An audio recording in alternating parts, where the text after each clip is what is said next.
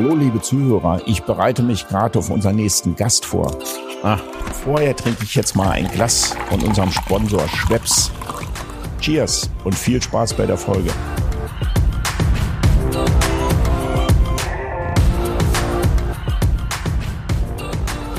Hallo liebe Gäste von Eat, Drink, Men, Women. Heute haben wir unsere dritte Staffel und die erste Folge.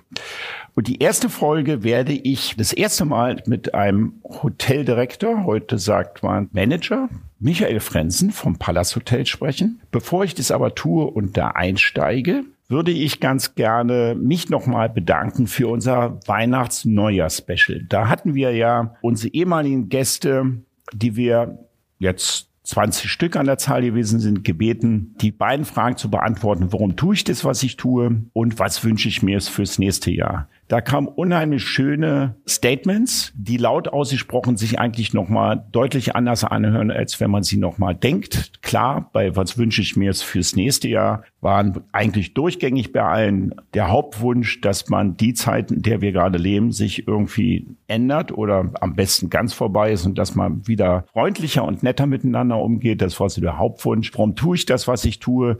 Gab es auch so ein, ein Thema, dass das Thema Leidenschaft dabei gewesen ist. Ich liebe das, deswegen liebe ich meine Gäste, weil fast alle Gäste, die ich hatte oder alle diese Gäste, war das Wertesystem Leidenschaft ein großes Thema. Hier nochmal einen herzlichen Dank an alle meine Gäste, die bei mir gewesen sind, Vertrauen zu mir hatten, damit wir dieses Podcast machen. Und ich hoffe, dass es draußen den Zuhörer auch so ein bisschen näher gebracht hat, was Gastronomie bedeutet, wie schön Gastronomie sein kann, aber wie anstrengend und schwer es manchmal auch hinter den Kulissen ist. Heute, wie gesagt, die erste Folge in der dritten Staffel. Da habe ich mir den Direktor vom Palace Hotel, den Michael Frenzel ausgesucht. Kennengelernt habe ich ihn, das würde ich ganz gerne noch dazu sagen, auf einer Veranstaltung, die mein letzter Gast, der Hagen Hoppenstedt, kulinarisches Berlin in der Urania geleitet hat. Und da saß der Michael Frenzen mit auf der Bühne und hat ziemlich intelligent, charmant und in seiner Art über seine Arbeit im Palace Hotel gesprochen, wo die eine Aussage gewesen ist, dass er hier schon 20 Jahre lang im Palace Palace Hotel tätig ist und zehn Jahre lang als GM im Palace Hotel. Das ist sehr ungewöhnlich und ich fand es irrsinnig spannend, mit welch einer, ich möchte fast sagen, Liebe er über seine Mitarbeiter gesprochen hat und wie kongruent er in seinem Erzählen gewesen ist. Deswegen habe ich ihn direkt unten angesprochen und habe ihn gefragt,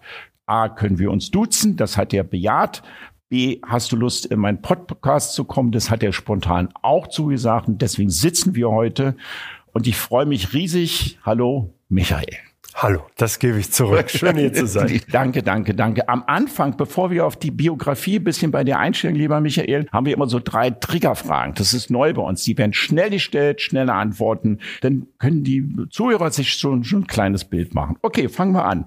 Meer oder Berge? Meer. Meer, Meer? Nicht mehr Meer, einfach nur ran ans Meer, an den Strand. Ja, okay. Trinkgeld am Anfang oder am Ende geben? Im Urlaub gebe ich Trinkgeld immer am Anfang. Clever. Warum? Warum? Weil im Endeffekt, ich finde es viel schöner, sozusagen gleich schon mal die, die ähm, die Mitarbeiter in dem Moment auch hervorzuheben, weil die Zimmerfrauen als Beispiel, die man, die ja leider Gottes viel zu wenig Trinkgeld bekommen, auch ähm, sich jeden Tag um einen mühen. Und das sollte man auch gleich am Anfang honorieren. Und das finde ich auch gut. Ich war ein bisschen berechnender. Ich mache es auch. Ich gebe auch mein Trinkgeld am Anfang, aber ich habe eine andere Berechnung gehabt. Ich habe mir gedacht, wenn ich ein gutes Trinkgeld am Anfang gebe, werde ich über die Zeit, in der ich im Hotel bin, auch ein Stück noch besser behandelt. Ich glaube, das passiert auch. ja. Okay, dann so macht man alles richtig, ja. liebe Leute draußen, Trinkfelder am Anfang. Dann die letzte Frage. Coaching oder Selbstweiterentwicklung? Oh, das kann man nicht so einfach sagen. Ich würde sagen, das, nee, es muss beides sein. Ja. Also ich finde Coaching auch egal in welcher Ebene man sich befindet, ist das wichtig, dass man Coaching hat, aber auch die eigene Weiterentwicklung. Das trägt sich, glaube ich, beides. Also du bist schon, dass du dir bestimmtes Wissen selbst aneignest und dann gehst du aber auch schon raus und reflektierst praktisch, holst dir Feedback von professionelle Hilfe, Coacher ja. oder Seminare ja. oder was man sonst in Form von Weiterbildung Ich finde, das hat so beides miteinander zu tun. Das hat so was wie eine Hohl- und Bringschuld. Also das eine Mal hole ich mir Wissen selber und auf der anderen Seite lasse ich mir auch gerne durch jemand Neutrales, Außenstehendes auch mal durch dessen Leitung auch oftmals den Blick auf eine neue Sicht zu mir kommen. Sehr wichtig. Ist mir auch wichtig. Ja, ja, ja. sehr wichtig. Ich habe deswegen die Frage gestellt, weil ein zentrales ähm, Thema unseres Gesprächs heute, lieber Michael, wird so ein bisschen Leadership sein. Ja. Ähm, und das finde ich irrsinnig spannend, gerade in deiner Position. Und wenn man 20 Jahre lang in ein und denselben Betrieb ist, wird mich natürlich schon sehr interessieren, wie hat sich der Betrieb verändert? Wie hat sich dein Management mit den Angestellten verändert? Gibt es einen Unterschied zwischen vor 20 Jahren und heute? Und deswegen das Thema Weiterbildung war eine Frage, weil wenn man sich selbst nicht weiterbildet, wird man auch keine Menschen führen können. So ist es. So ist es. Ne? Lass uns damit beginnen. Erzähl ein bisschen was über deine Biografie, bitte. Ja, ähm, also ich habe 1987 im Endeffekt mit meiner Ausbildung angefangen und das war noch als Kind des Ostens zu DDR-Zeiten und da habe ich Kellner gelernt. Und das war für mich damals und ist es heute noch ein ganz toller Beruf. Ich liebe es, also ich liebe es auch mal heute noch äh, Teller anzufassen, Kollegen einfach mal zu helfen, weil der Beruf hat mir in meinen Anfangsjahren meiner beruflichen Laufbahn hat mich schon sehr geprägt gehabt einfach. Also das Darf ich da eine Zwischenfrage ja. stellen? Ist Kellner eigentlich und, und ich frage das ein bisschen provozieren überhaupt noch ein Beruf? Ist es nicht heute ein Job? Ist es nicht meistens angelernt? Gibt es denn wirklich noch Menschen, die als Servicekraft Kellner ausgebildet werden, außer in der Hotelfachschule, versteht sich. Ja, also äh, auch bei uns werden ja noch, äh, heute heißt es ja etwas moderner beschrieben, Restaurantfachmann, was ja der Kellner ist. Wir bilden Restaurantfachleute aus, äh, neben Hotelfach und anderen Berufsgruppen noch, die es gibt. Und ich finde, ja, äh, es ist ein großer Unterschied äh, und das macht, glaube ich, auch das Wort aus, ob man sagt, man hat den Beruf des Restaurantfachmanns äh, Strich Kellner gelernt oder man macht einfach einen Job wie einen Job zur Aushilfe oder so. Denn ich glaube ganz fest dran, dass wenn man den Beruf des Kellners gelernt gelernt hat, man arbeitet anders. Man arbeitet anders, man arbeitet viel strukturierter und vor allem auch dort merkt man, dass die Kollegen, die Kellner wirklich gelernt haben und den Kellnerberuf leben, die tun es mit Leidenschaft, mit Passion und die wissen oftmals das Quäntchen früher, was doch das Bedürfnis des Gastes ist, als manch anderer. Also man lernt aus, unabhängig von der Fachkompetenz ist es schon eine wichtige Ausbildung, auch ein bisschen Sozialkompetenz beigebracht zu kriegen. Und das meinst du, kriegt man in der strukturierten, strukturierten Ausbildung besser beigebracht, als wenn man, sage ich mal, Student ist der Germanistik und sagt, ich brauche ein bisschen Geld und verdiene mir was dazu und dann äh, kellner ich halt Genau, das ist ja der Unterschied. Der eine äh, kellnert sozusagen, um sich was dazu zu verdienen und der andere will den Beruf lernen. Wir sind ja auch, glaube ich, ein der ganz wenigen Staaten, die ja wirklich auch Kellner in dem Moment auch richtig ausbilden. Und das ist ja wirklich auch das, nicht umsonst sind ja auch Restaurant, Hotelfachleute, so wie sie ausgebildet werden bei uns, ja auch in der ganzen Welt so beliebt. Das ja. ist ja wirklich das. Die sind ja so beliebt, die, die nimmt man überall in der Welt mit Kusshand, weil sie Prima einfach strukturiert sind. ja. ja weil sie strukturiert sind, weil sie einen Plan haben und weil sie einfach wissen, was in diesem Beruf von ihnen verlangt wird. Und das, das finde ich immer noch sehr beachtenswert. Und das war auch das, was für mich in meinem Anfang ein ganz großer Motivationspunkt gewesen ist, den Beruf auch nach der Ausbildung weiterzumachen, weil als ich mit der Ausbildung fertig war, war im Endeffekt genau auch die Wendezeit gewesen. Ich war mittendrin, ich war fertig. Ich hätte eigentlich wo, wo, in Plauen. In Plauen. Plauen im Vogtland. Ja, okay. Und äh, ich hätte eigentlich ja auch alles machen können, äh, sozusagen in dieser Umbruchszeit. Man hätte, man hätte sich ja auch komplett neu orientieren können. Und das war gar nicht für mich der Punkt gewesen. Ich, für mich war wichtig, ich wollte diesen Beruf weitermachen. Das Einzige, was ich nur wusste, ist, ich wollte es in Plauen nicht weitermachen, okay. weil da die Möglichkeiten beschränkt werden. naja, die Möglichkeiten beschränkten sich dadurch mit der Währungsunion. Ja. Und von einem auf den anderen Tag war kein Mensch mehr in den in den Kneipen, Restaurants gewesen. Und deshalb bin ich weggegangen aus Plauen, bin nach Berlin Berlin auch direkt gegangen und äh, habe dann hier erst in einem äh, kleinen Restaurant gearbeitet, um mich auch ein bisschen in der Stadt zu orientieren. Sag mal den Namen, vielleicht kenne ich den. Das waren die Offenbachstuben. Den kenne ich nicht. Die waren im Prenzlauer Berg. Das ja. war ein sehr eingesessenes, äh, ganz bekanntes Restaurant zu Ostzeiten gewesen. Und äh, das hat noch gut funktioniert, aber ich wollte da mal gucken, eben um hier in Berlin sozusagen Tritt zu fassen. Das war für mich wichtig. Und im Endeffekt in die Hotellerie gekommen, war eigentlich auch mehr ein Zufall. Ich bin eigentlich hier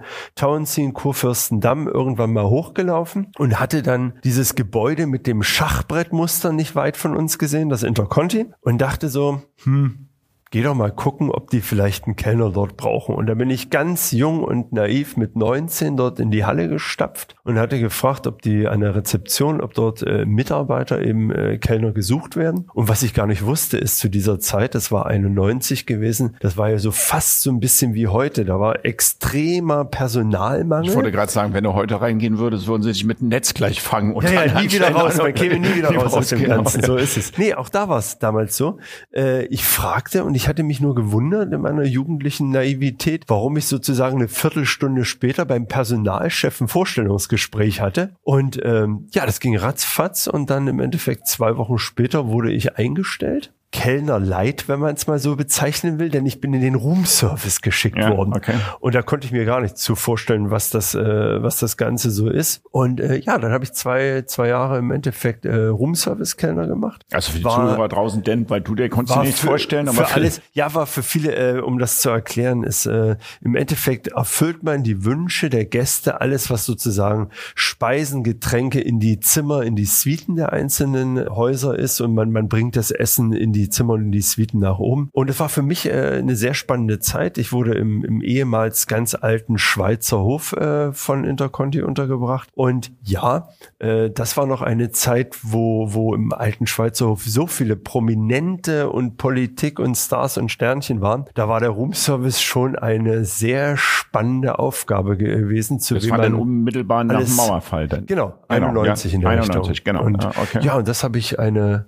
gewisse Zeit gemacht. Und dann bin ich äh, durch einen glücklichen Zufall, sprach mich äh, dort im Haus die Rezeption an, ob ich nicht wechseln wollte. Sie könnten sich vorstellen, dass ich gut in das Team passen könnte. Und das habe ich dann auch einfach gemacht. Ich dachte, mein Gott, was sollte mir Schlimmeres passieren, wenn ich die Rezeption nicht verstehe, worum es da geht, dass sie mich sozusagen in den Service zurückschicken. Ja. Und dann habe ich diesen Sprung gewagt. War nicht ganz einfach gewesen, so muss man ja schon sagen, so als Seiteneinsteiger da reinzugehen. Aber das hat funktioniert und dann habe ich eine klassische Rezeptionslaufbahn gemacht mit allen Positionen, die man an einer Rezeption machen kann, um dann später eben in diversen Managementstufen über stellvertretende Abteilungsleiter, Abteilungsleiter, Rezeption, also Empfangschef, über Empfangsdirektor zu Rooms Division, also wenn man dann zuständig ist für Rezeption, für die äh, Hausdamenabteilung, also für alles, was die Zimmer im Haus betrifft, äh, zuständig zu sein, bis ich dann eben vor jetzt etwas über 20 Jahren dann das Angebot bekommen hatte,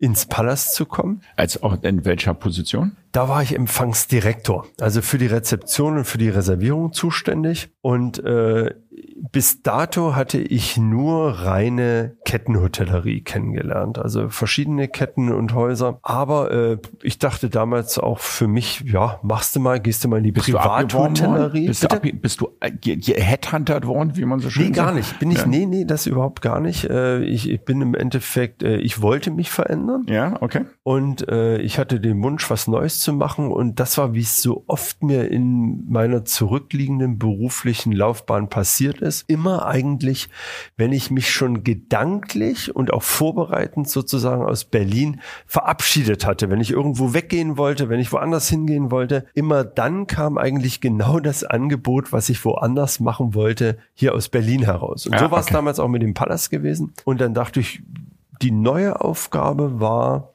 eben in die Privathotellerie zu wechseln. Da konnte ich mir gar nichts drunter vorstellen. Und das war das Spannende, was mich dann im Endeffekt hierher gebracht hat. Wo ist dein Level zwischen eins und zehn bei, wenn ich sage Ehrgeiz?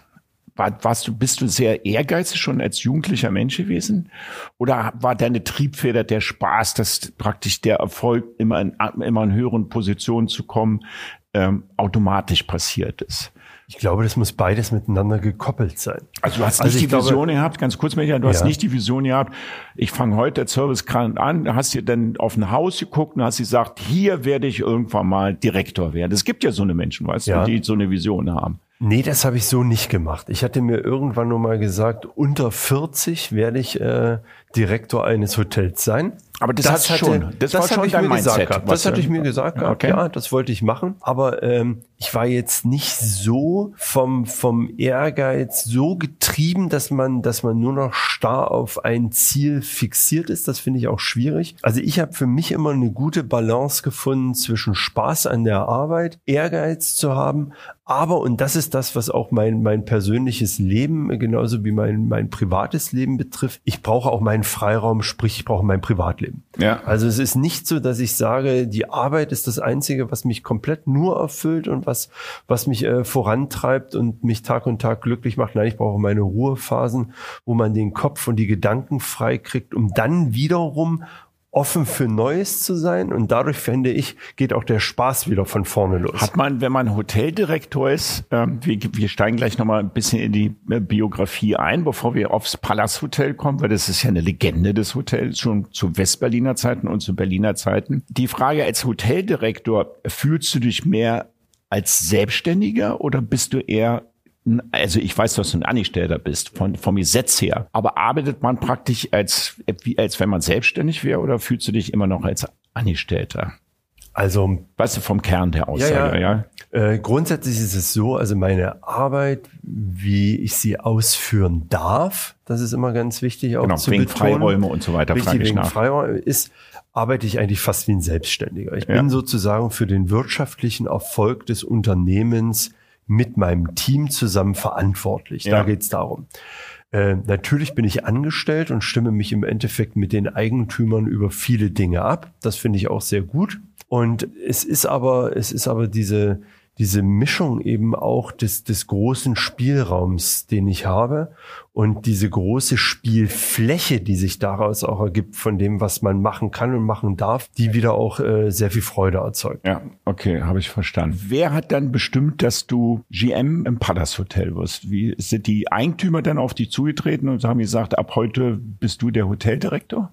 Fast so ähnlich fast. Nein, ähm, unser, also mein Vorgänger, ist äh, in, in Pension gegangen. Wie lange war der Hoteldirektor, weißt du das? Das war gar nicht so lang. Also das Haus äh, im Endeffekt, äh, Pallas ist schon kurios, muss man sagen. Es ist ja seit weit über 50 Jahren geöffnet und am Berliner Markt tätig. Und man muss das eigentlich immer in so Stufen einteilen. Der Gründungsdirektor im Endeffekt hat das Haus weit über 30 Jahre geleitet. Dann gab es noch jemand mal für eine kurzzeitige Pause des Gründungsdirektors dazwischen, der hier war. Also das war dann Direktor 2, der war aber, glaube ich, nur ein Jahr oder anderthalb Jahre im Haus gewesen. Und dann ist der Gründungsdirektor im Endeffekt äh, im Dezember 2002 verstorben. Und dann hat sein Stellvertreter für sieben Jahre das Haus übernommen ist dann sozusagen August 2010 in den Ruhestand gegangen.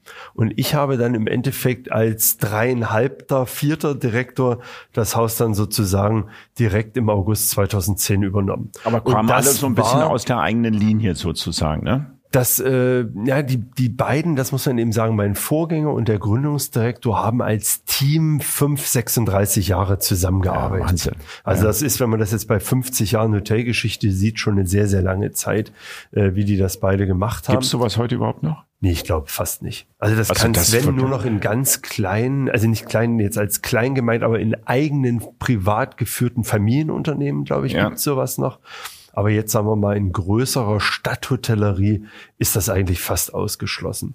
Nein, und dann war der Prozess einfach da, der Veränderung. Einer geht in Rente, wer äh, macht es? Und im Endeffekt hatte ich dann mit unserer Eigentümerfamilie die, die Gespräche gehabt. Und es gab, äh, wie schon mal in meinem Leben zuvor, diese Option, sollen wir jemand für die Position suchen oder möchten sie es äh, selber machen? Und äh, ich gehe dann lieber nach dem Motto, dann mache ich es selber und äh, renne im schlimmsten Fall mit dem Kopf gegen die Wand und sage, da kriegt man mal mehr mehr Kopfschmerzen, als dass ich mir jetzt äh, mutlos jemanden vor die Nase setzen lasse, um dann zu sagen, gucken wir mal, wie das wird. Und also, deshalb habe ich gesagt, dann mache ich das lieber selber. Hälfte, Hälfte selbst befördert sozusagen. Nein, naja, Quatsch jetzt. Naja, ja, nee, ich, wurde, weiß ja. Naja, diese Frage ist so, und das ja. ist so, nee, ich finde das ganz gut auch äh, zu überlegen, dass man sagt, möchten Sie jemand, weil es gibt ja auch Menschen und viele Menschen, die ich auch in den letzten Jahren kenne, die nicht immer diesen Mut haben zu sagen, ja, ich rücke jetzt in die ganz allererste Schiene. Da gibt's äh, ganz, ganz tolle Mitarbeiter, die lieber sagen, ich bin ein super Stellvertreter und mache das, aber ich will nicht in diese erste Position gehen. Genau. Und das war eben wiederum auch das, was wir vorhin ja gerade im Gespräch hatten, das Thema eben zwischen Spaß, aber auch Ehrgeiz. Und das war dann klar das Ehrgeizthema gewesen, wo ich gesagt habe, wenn du den Versuch nicht selber startest, dann wirst du auch dir nie die Hörner selber abreißen Absolut. können, um zu sagen, äh, manchmal hat man etwas mehr Kopfschmerzen, wenn man im Kopf gegen die Wand ist, aber man ist wenigstens selber mit dem Kopf gegen die Wand gerannt. Und das war mir immer wichtig. Und deshalb habe ich auch gesagt, nö, dann mache ich das selber und das will ich auch selber. Gibt es denn tun. so einen Unterschied zwischen, also äh, aus der Historie, du sagtest jetzt schon, 50 Jahre Palace Hotel, kommen wir gleich so ein bisschen auf die Historie des Palace Hotel. Gibt es denn aber dann schon einen wesentlichen Unterschied zwischen privat geführten Hotels und, und Ketten? Ich glaube ja. Da gibt's schon viele Unterschiede. Und ich meine die Stimmung jetzt nicht, äh, äh den Unterschied nicht in Form von die Bar wird anders geführt, sondern einfach von der Kommunikation untereinander. Nein, es ist schon sehr unterschiedlich. Also ich habe ja beides kennenlernen dürfen. Und Kettenhotellerie ist schon was ganz anderes, wenn aus einem zentralen Headquarter oder Sales Marketing Headquarter irgendwo auf dieser Welt die neuen äh, Marketingstrategien global rausgegeben werden und man spielt, und das ist ja der Unterschied, in dem Moment spielen Mitarbeiter in Ketten ja gar keine Rolle in dem Moment als Individuum. Sie sind Teil des Ganzen, um zum Erfolg der Kette beizutragen. Ja. Und das ist zum Beispiel auch einer der ganz großen Unterschiede in der privaten Hotellerie da spielt der einzelne Mitarbeiter auch noch eine Rolle, weil ich bin nur für ein Haus zum Glück zuständig. Das ist mein Haus, für das ich zuständig bin. Es sind meine Mitarbeiter. Und deshalb kenne ich zum Beispiel von meinen Mitarbeitern von jedem den Namen. Ich weiß von meinen Mitarbeitern so viele Dinge. Wo geht es ihnen gut? Wo ging es ihnen mal schlecht? Wo waren Probleme gewesen? Und das ist einfach viel wichtiger. Und das merkt man, glaube ich, auch. Das schweißt dann auch Menschen ganz anders zusammen. Und ich finde es gut als Beispiel. Wir haben Zimmerfrauen, die sind jetzt im Hause seit 38 Jahren ja, tätig. Ja, das die gehen nächstes schön, ja. Jahr auch in Rente. Aber das Schöne finde ich, wenn die morgens kommen, die Damen, ich bin schon da, dann stehen sie unten vor meinem Fenster, winken hoch, ich winke zurück. Und das ist für mich eine persönliche Emotion. Ich glaube, das findet man in Kettenhotellerie seltener, dass zwischen, zwischen unterschiedlichsten Positionen in einem Haus so enge Vernetzungen Und die Hierarchien dann auch anders wahrscheinlich kommuniziert werden. Ne? Also da gibt es ja. nicht so schon Trennung, aber man ist, man hat wahrscheinlich eher, ich sag's mal, einen familiäreren Ton als in Ketten. Absolut. Man ja. hat einen familiäreren Ton, der kann ja. auch strenger sein. Ja, ja. Wie in der Familie ja, auch. Und das ist es, man kann sehr viel Spaß zusammen haben. Man, man durchlebt sehr viele schöne Momente, aber man muss auch ernste Momente einfach zusammen bestreiten. Hat man dich probiert abzuwärmen? Im Laufe der Zeit Le sehr letzten, oft. Der letzten zehn oft. Jahre? Ja. ja kommen denn, das macht, funktioniert denn über Headhunter äh, und, und, und andere Leuten? Wie eng muss denn das Verhältnis zu den Inhabern sein, beziehungsweise was war denn ähm, ich nehme das ja wahr, dass ähm, also Hotel, ich fange mal anders an. Hoteldirektoren wechseln relativ nicht häufig, aber schon in gewissen Zeitabständen ihren Beruf, weil damit nicht nur die Karriereleiter nach oben gestiegen wird, sondern im größten meisten auch, auch das Gehalt steigt, sage ich mal. Das hat man ja dann häufig. Ich nehme die nächste mhm. Position, krieg mehr, mehr Gehalt. Ähm, war dir das Geld da nicht so wichtig oder was hat dich veranlasst, denn immer aufgrund häufig immer Nein zu sagen. Was, was muss passieren emotional hier? Dadurch, dass ich mich erstmal grundsätzlich im Hause sehr wohl fühle, ist das und ich äh, eben auch sehr stark emotional zu unserer Eigentümerfamilie verbunden bin, ist das für mich ein extremst hohes Maß, was jemand erstmal den Versuch starten müsste, das zu erfüllen. Also erstmal, dass man sagt, auch ich als ein möglicher neuer Arbeitgeber kann dir solche sozusagen enge Vernetzung, aber trotzdem diese, diese äh, weitgehende Selbstständigkeit bieten. Das ist das, was, was ein Thema ist, was, glaube ich, den Markt schon mal um 99 Prozent leerfegt. Also, also Freiheit ist alle. in deinem Beruf dir eine wichtige, also Freiheit in Form frei gestalten zu können, ist ein wichtiger Wert. Ne? Ja, weil also, es ist äh, in, in der in der Hotellerie, Gastronomie kann man ja auch sehr stark in, in gewissen Maßen auch eingeengt werden. Und für mich ist es Absolut. so, ich muss für mich selber, aber auch für meine Teams zusammen ich muss frei denken können. Ich muss sagen, lieber gibt es 90 skurrile Ideen, wovon man aber fünf umsetzen kann, als dass ich überhaupt gar keine Ideen im Raum habe. Aber man hat auch die Gefahr, Entschuldigung, dass ich ja. jetzt Zwischenrede, man hat auch die Gefahr, dass man ein bisschen in seinen eigenen Saft weiterschmort und nicht eine wirkliche ich sag mal, die Zeit ist ja sehr schnell ja. heute, Michael, ne? dass man die, den Richtig. Anschluss an die Moderne vielleicht verliert. So ist es. Aber dafür ist es auch wichtig, dass ja der Austausch auch zu Mitarbeitern da ist. Denn wenn ich jetzt meine, meine sozusagen erste Führungsriege sehe, hier gibt es ja in Personen Veränderungen und ich profitiere davon, dass, und das ist meine persönliche Philosophie, dadurch, dass ich jetzt so lange im Haus bin und da die Kontinuität verkörper, dass man sagt, hier ist jemand, der kennt lang und kennt tief die Historie des Hauses. Aber ich eben viele neue Einflüsse auch bekomme durch meine erste Abteilungsleiter-Riege, die ich habe, durch die Hauptabteilungsleiter. Dadurch habe ich Habt ihr immer sowas wieder, wie Feedbackrunden irgendwie? Also ja, ja. dadurch habe ich ja, immer okay, wieder ja. diese, diese Möglichkeit, die neuen Ideen ins Unternehmen zu bekommen. Und darauf schauen wir eben auch gezielt, dass wir eben sagen, wir gucken auch, dass junge Menschen trotz Arbeitskräftemangel trotzdem rausgehen, Erfahrungen sammeln. Und das ist auch wiederum das ganz Schöne. Es kommen immer wieder einige auch zurück mit neuen Erfahrungen. Oder dass wir uns auch eben Kollegen und Ach, Mitarbeiter das ist nicht suchen. Das, das ist, du, du, sorry, schon wieder muss ich dazwischen ja. hauen. Das ist nicht das Schöne, das ist eine Bestätigung schlechthin.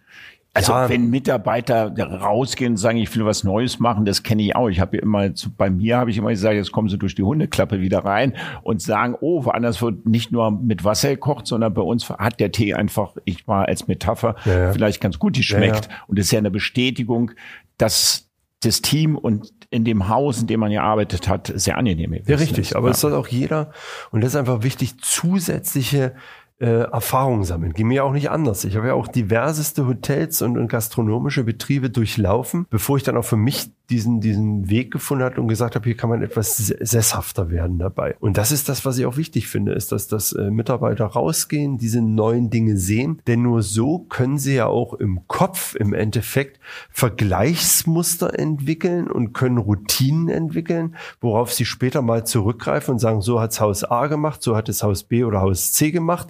Das müssen wir vielleicht wie Haus B nicht unbedingt machen, aber wir nehmen die Essenz aus A und C raus und damit geht's dann äh, zusammen zusammengemischt aus den unterschiedlichen Erfahrungen neu weiter. Und das ist das, was ich ganz gut finde, ist eben, wenn jemand ein Teil der Mitarbeiter, und das finde ich gut, wenn Kontinuität ist und dazu eine gesunde Mischung an Fluktuation. Das habe ich schon mitbekommen, als ich dich auf der Bühne beachtet habe. Da kommen wir noch ein bisschen später zu, wenn wir jetzt weg von deiner Person, weg von Mitarbeitern, mal hin zu der Biografie von Padersburg äh, gehen. Aber das habe ich schon mitbekommen auf der Bühne, als du gesprochen hast.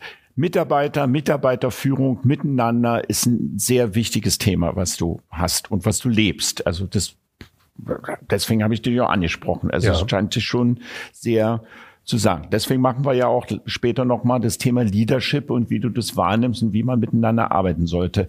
Ich habe mit Menschen gesprochen, die gesagt haben, ich habe dich heute im Podcast und da habe ich zwei, auch der Karl-Heinz Heistermann seines Zeichens auch so war mal Boxer und der hat zu mir gesagt, sprech den Herrn Frenzel bitte an. Warum? Es gab hier, da kommen wir aber, vielleicht erzählst du auch vorher so ein bisschen über die Biografie des Palas in kurzen Worten. 50 ja. Jahre jetzt abzuhaken wird ein bisschen schwierig sein. Aber ähm, auf ein paar Themen müssen wir anschneiden. Unter anderem, da die ganzen Leute, die aus Westberlin kommen, sagen, es gab hier legendäre Küchenpartys. Das legendäre stimmt. Küchenpartys. Die waren dann über das ganze Land verteilt in aller Munde. Er hat gerade gesagt, frag den, warum es die nicht mehr gibt und bitte, bitte, wann gibt's die wieder? Das war wahrscheinlich zu Zeiten, ihr habt ja ein Sternrestaurant, das First Floor hier hier habt, kommen wir auch gleich nochmal drauf zu sprechen.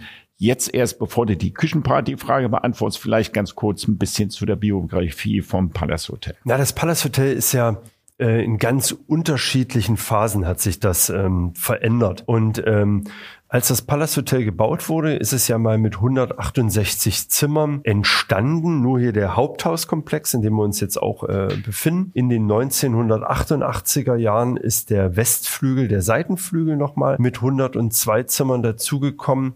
Dazwischen wurde dann viel vergrößert, verkleinert. Äh, es wurden Zimmer zusammengelegt und die Struktur des Hauses immer wieder verändert. Und jetzt mit 278 Zimmern, 40 Suiten davon, finde ich, haben wir eine gute Größe erreicht erreicht, in der man noch immer recht persönlich sein kann. Also wo ich auch die Möglichkeit habe, viele, viele Gäste zu kennen. Also wir sind nicht so ein anonymer Schlaftempel, wo man reinkommt und man hat 500, 600 Anreisen am Tag. Und das Haus hat sich eben entwickelt. Äh, wir haben zusätzliche Räume für Veranstaltungsräume bekommen. Wir hatten eben auch über 20 Jahre das First Floor gehabt als Sterne-Restaurant auch. Und ähm, weißt du noch, wer der ersten, wer den Sterne kocht hat, der erste im First Floor? War das Rolf Schmidt? Ich glaube ja. Ja, das ja. war Rolf Schmidt. Ja, genau. Also da bin ich mir sehr sicher. Ja. Und ähm, das muss man dazu sagen, das war denn zu zur Westberliner Zeit, da war noch nicht die Wände da, da war das First Floor und da gab es nicht wirklich viel Sterne-Restaurants. Ich glaube, es gab noch ein weiteres. Rockendorf. Genau. Ja, Zu und der Zeit Luxemburg. Richtig, und die, die ging dann noch? los alles.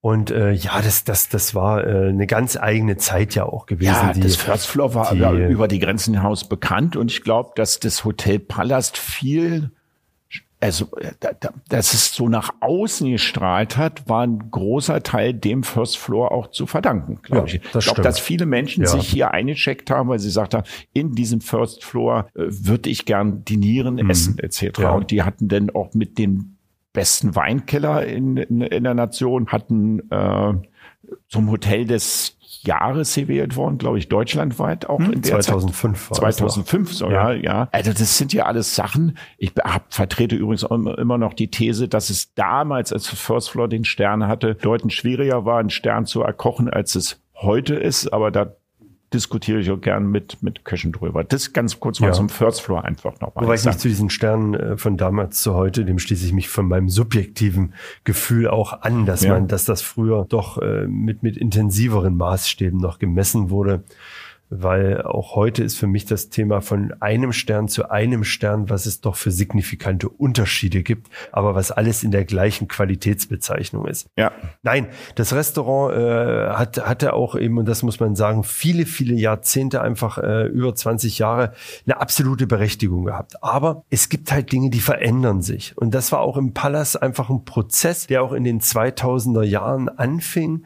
Das Haus musste sich einfach verändern. Es musste in, in eine Transformation gehen. Und ähm, es gab mal so ein, da habe ich hier angefangen zu der Zeit 2001, da stand noch, den Satz habe ich mir gemerkt, in einem Hausprospekt äh, stand mal der Satz drin, ähm, des, desto höher die Etage, desto dicker die Teppiche. Ja, okay. Und dann dachte ich genauso, für diesen Plüsch stand auch mal das Haus. Und das ist das, äh, wo das Haus sich verändern musste. Es war ja mal sehr, eben sehr, sehr plüschig eingerichtet gewesen. Und das haben wir jetzt eben auch über die Jahre hinweg ganz, ganz stark verändert, dass das Haus eben auch, und das sieht man an den neuen Zimmern, an den neuen Veranstaltungsräumen, an der Bar House of Gin, die, die ein, äh, ein absoluter Treffpunkt ist, das B45. Das sind einfach Punkte geschaffen worden, wo wir die Modernität reinbringen ins Haus. Durch die Zimmerrenovierungen und in, in so ein Haus, in so ein bestehendes Haus, was über 50 Jahre ist, hier sage ich auch immer, das ist so ein bisschen ja auch wie Schlösser. Man muss permanent rein investieren, man, da gibt's keinen Tag Stillstand, weil so ein Gebäude einfach lebt und man muss sich verändern, man muss sich mit dem Gebäude verändern. Ja, aber, aber, aber, aber, aber Modernität versus Sterne sehe ich jetzt nicht unbedingt. Naja, es gibt ähm, auch, die, doch, die Sterne sind ja, das, ja müssen das ja nicht spießig sein. Restaurantsternen ging dann dahingehend weiter und auch das Restaurant sollte sich verändern. Ja, okay. Und da hatten wir das, ähm, das äh, Thema gehabt, dass wir das Restaurant beleuchtet haben und festgestellt haben, in 2015 ging der Prozess los, dass wir gesagt haben, heute erwartet der Gast eigentlich auch einen Außeneingang in ein Restaurant und nicht mehr, dass er eine große Lobby durchquert, dann mit dem Hotelgast das ist richtig. oben fährt. Dann hat es keine Chance. Das ist schwierig. Ne? Sachen. Also ja, ich dann, muss da nochmal einhaken ja. nochmal, weil das ist wirklich schwierig, weil das kenne ich auch noch, dass die Hotelrestaurants selten funktioniert haben, weil so der Gast es. nämlich von außen immer durchs Hotel genau. laufen musste. Es gab eine relative, in Anführungsstrichen, Schwellenangst. Man hat gesagt, nee, ich habe nicht Bock, irgendwie im Hotel zu essen. Deswegen sind viele Hotels dazu übergegangen, dass sie ihre Restaurants im Hotel so äh, gestalten, dass man, wie du richtig sagst, von außen direkt reingehen so kann, ohne dass man eine unmittelbare Berührung mit dem Hotel genau hat. Genau so ist, ja. ist einfach, weil diese Schwellenangst ja, ja, ist da genau. und, man, und äh, man sieht ja auch deshalb haben sich ja so viele Hotels auch verändert und geöffnet, egal wo, so dass der Gast reinkommen kann. Und unser Problem war gewesen, dass wir es äh, über diverse Architekten und alles versucht hatten, weil ja das Gebäude im Ensemble Denkmalschutz mit dem Europacenter und hier dem ganzen Aufbaugebiet City West Test äh, steht, haben wir nie die Chance erhalten, über anderthalb Jahre hinweg unser Umbau- oder Anbauprojekt der, der Treppe an die Gebäudefront überhaupt jemals äh, denkmalschützerisch einreichen zu dürfen, weil zu diesem Zeitpunkt dort eine, wie uns immer gesagt wurde, Arbeitsüberlastung war und keine neuen Projekte angenommen worden. Und nach 18 Monaten haben wir dann einfach die Entscheidung auch getroffen, dann ist jetzt einfach Schluss. Okay, dann resümiere Wenn man das nicht mal, möchte, muss ja. man auch mal Also dann resümiere ich mal. Ich führe das mal zusammen. Eigentlich ist das First Floor irgendwann, ihr habt eine, eine Modernität eingeleitet, habt dann aber schon die Idee gehabt, na ja, wir machen ein neues Fine Dining. Jetzt mal unabhängig, ob es ein Stern kommt oder nicht. Das kann man ja nicht so auf die Karte schreiben, sondern muss man sich ja erarbeiten und verdienen. Wir machen ein neues Fine Dining Restaurant. Dazu ist der Entschluss gekommen, dies nicht durch ein Hotel zu machen, sondern über eine Außentreppe im Hotel. Und das ist darin gehend gescheitert, dass das Denkmalamt gesagt hat, nein, da machen wir nicht mit. Nee, die haben gar nicht gesagt, wir machen nicht das mit. braucht er gar nicht Die haben noch nicht mal, nein, die haben wegen Arbeitsüberlastung über anderthalb Jahre keine neuen Aufträge angenommen. Und wir haben anderthalb Jahre geduldig gewartet auf dieses Zeitfenster, was sich vielleicht mal für ja. uns auftut, damit wir unseren, unseren denkmalschützerischen Bauantrag abgeben dürfen. Ja. Und das durften wir nicht. Und das war dann der Zeitpunkt gewesen, weil eben auch, und das muss man sagen, 2015 und wer sich noch zurückerinnert an die Bleiglasdecken, an die, an die goldenen blauen Vorhänge, an das ja. viele, viele Holz, was verbaut war im Restaurant. Es war einfach aus der Zeit. Es war aus der Zeit und man hätte es auch nicht mehr durch leichte räumliche Veränderungen auffrischen können. Das musste neu gemacht werden. Das also musste und man hätte genau. grundlegend eingreifen ja, ja, können. Man hätte, und das war auch nämlich damals unsere tiefe Überlegung gewesen, hätten wir es so umgebaut, wie wir es gewollt hätten, hätten wir ein sehr, sehr modernes Restaurant geschaffen. Das wäre ja. ein Wow-Effekt gewesen.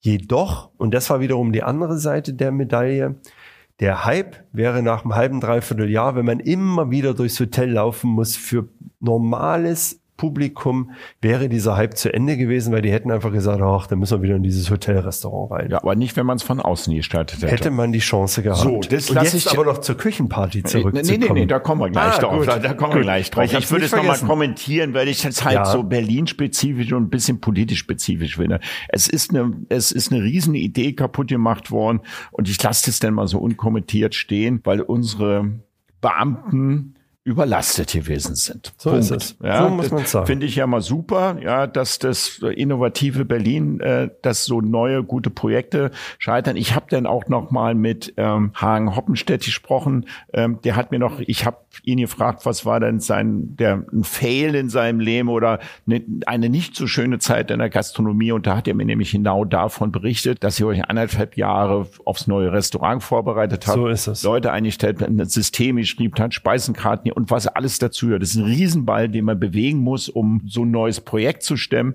und dann unterm Schluss sagt, nee, wir machen es nicht mehr mit, weil noch nicht mal nach anderthalb Jahren irgendwie ein Signal kommt, lassen wir so unkommentiert stehen. So, jetzt zu den schönen Sachen dieses Lebens. Als du Küchenpartys, warst du schon dabei? Ja. So, jetzt ein bisschen aus dem Suppentopf geplaudert. Ja. Also, was war so legendär? Ich war nie dabei, ich war zu jung wahrscheinlich.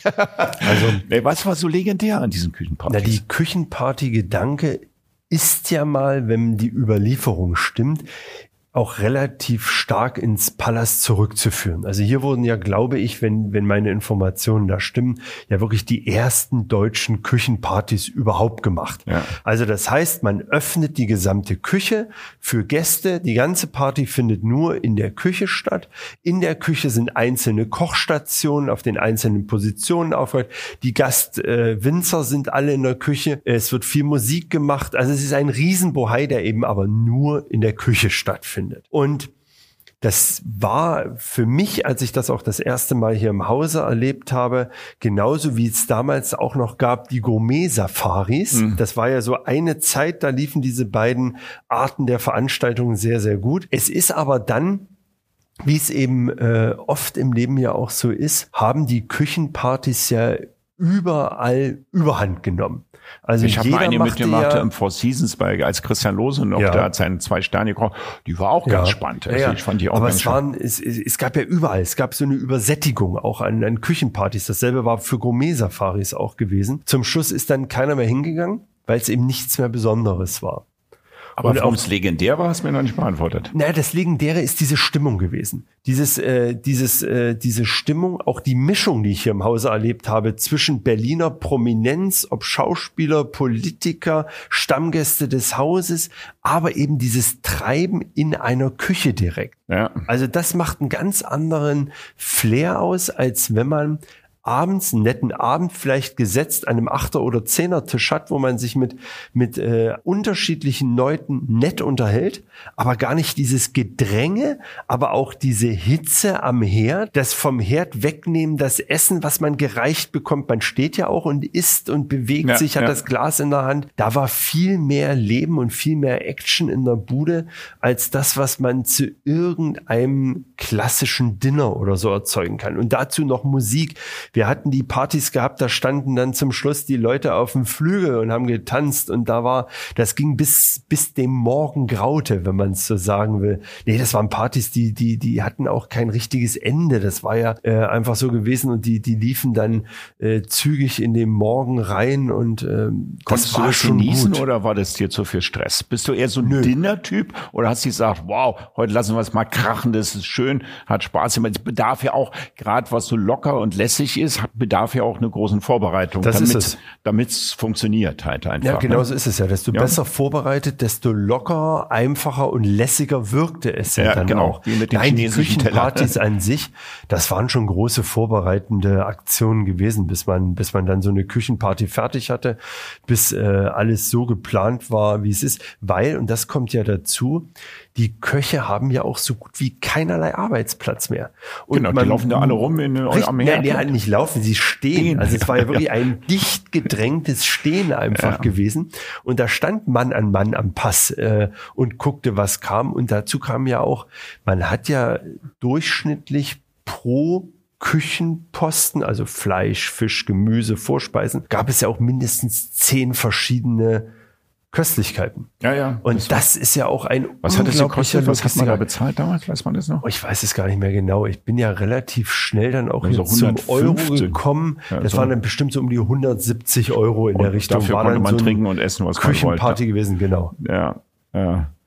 Habt ihr noch mal eine Idee? Also gibt es denn irgendwelche interne Überlegungen, sowas nochmal anzuschieben oder zu sagen, lass uns doch mal vielleicht jetzt irgendwie nach Corona, wenn sie weniger zu tun haben, doch nochmal den zweiten Ansatz machen, draußen eine Treppe anzubringen? Nee, das ist das, das Thema ist, ist durch. unwiederbringlich durch, durch weil ja. das Restaurant, die Fläche, wo das Restaurant sich befand, das ist jetzt umgebaut in zwei Veranstaltungsräume. Mhm. Und wir sind auch so, und das muss man sagen, wie wir jetzt aufgestellt sind mit unserem Prime Beef Restaurant und der angrenzenden Bar in der Fläche im, im, im Erdgeschoss. Da sind wir äh, auch so aufgestellt, dass wir genau den Bedürfnissen, die unsere Gäste, wenn, wenn das Haus gut gefüllt ist, genau auch in der passenden Größenordnung nachkommen. Das ist einfach so, das passt jetzt und äh, nein, äh, da bin ich auch persönlich mit mir ganz fein. Das Eifern nach den Sternen, das sollen wirklich andere übernehmen. Wir haben jetzt unseren, unseren Weg sozusagen im, im guten Fleisch gefunden. Ja.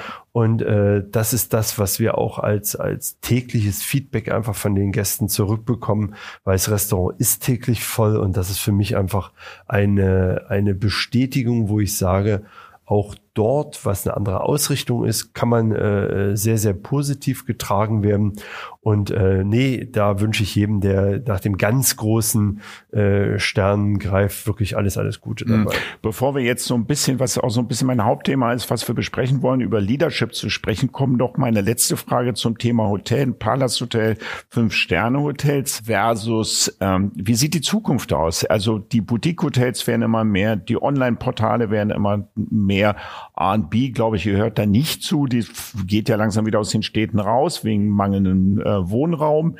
Ähm, wie siehst du so ein alttraditionelles Hotel, wie es ja auch in Berlin doch das Kempinski mit Sicherheit ist, das Palace Hotel in der Zukunft aufgestellt? Also kann es nicht sein, dass wenn irgendwann die Generation Palace Kempinski ausgestorben ist, dass die Jungen lieber in Boutique-Hotels gehen? Nein, weil was ich wirklich äh, sehe und sagen kann, ist, ähm, also bei uns muss man ja ganz klar sagen, wir haben ja von außen ist ja wirklich so sehr raue Schale. Also wir wirken ja von außen wie eben ein Objekt der End 60er Jahre, was wir auch sind, durch den Denkmalschutz und dadurch, dass wir uns nicht verändern dürfen außen. Innen haben wir uns ganz stark verändert und deshalb, und das ist das, was wir deutlich durch allein unsere ganzen Listen, die man in so einem Hotel sich ziehen kann, wo kommen die Gäste her, wie teilen sich Gäste auf, was sind die Reisegründe, sehen wir auch, wir haben eine ganz starke Klientel von Reisenden zwischen 18 bis Anfang 40. Ja. Und das ist nicht so, und das ist das, was das Gute ist, und deshalb sehe Aber ich wie, uns wie, auch wie richtig ist der prozentuale Anteil da drin zwischen 18? von diesen Gästen. Ja, also wenn du jetzt 100 Prozent sind. Wenn ich 100 Prozent Ja. jetzt eines Monats betrachte, Ja. kann ich sagen, die Gästeklientel von 60 bis nach oben offen beträgt gerade mal nicht mal von einem Monat von 20 Prozent. Ach, das hätte ich deutlich Ja, höher. eben. Das und das, ist, das ist genau der Unterschied. Und Okay. deshalb sehe ich nämlich auch das Haus für die Zukunft gut aufgestellt, weil wir eben auch im ganz jungen Reisebereich, also sprich von 18 bis 25, selbst dort haben wir schon eine Klientel, die kommt. Und unser wirklich starker Rumpf ist alles in der, in der Reise Altergröße so von 40 bis 50. Ah, Das ist okay. unser ganz starker, starker Rumpf, auf dem wir bauen und wo wir auch gucken. Und wir sehen eben, dass wir eben auch von den ganz Jungen, und da ist eben drum wieder auch das House of Gin, die Bar einfach ein Auslöser zur Buchung, die die jungen Menschen sehen. Im Endeffekt, hier gibt's eine tolle Bar, die sieht nach was aus, da gibt's Live-Musik mit DJs, die auch dazu noch bekannt sind an den Wochenenden.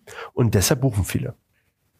Ich sag mal, warum ich buche manchmal ein Fünf-Sterne-Hotel oder traditionelle, wie jetzt das Palace oder äh, ähm, ja andere Hotels oder Adlung oder wie auch immer, ist, oft entscheide ich mich für Boutique-Hotels, wenn ich zwei, drei Tage schnell oder Seminar unterwegs bin. Wenn ich aber zum Beispiel gerne, ich bin gerne so ein Sauna-Wellness-Mensch. Ist es wichtig, dass traditionell Fünf-Sterne-Hotels das, das Wellness und das, na Fitness jetzt nicht so sehr, aber ich rede mal von Wellness, Sauna, Schwimmbad, gut ausgestattet ist. Damit können ja die Boutique-Hotels meistens nicht punkten. Das ist ja dann nicht da. Also ob geschäftsreisender Gast oder privatreisender Ja. Gast.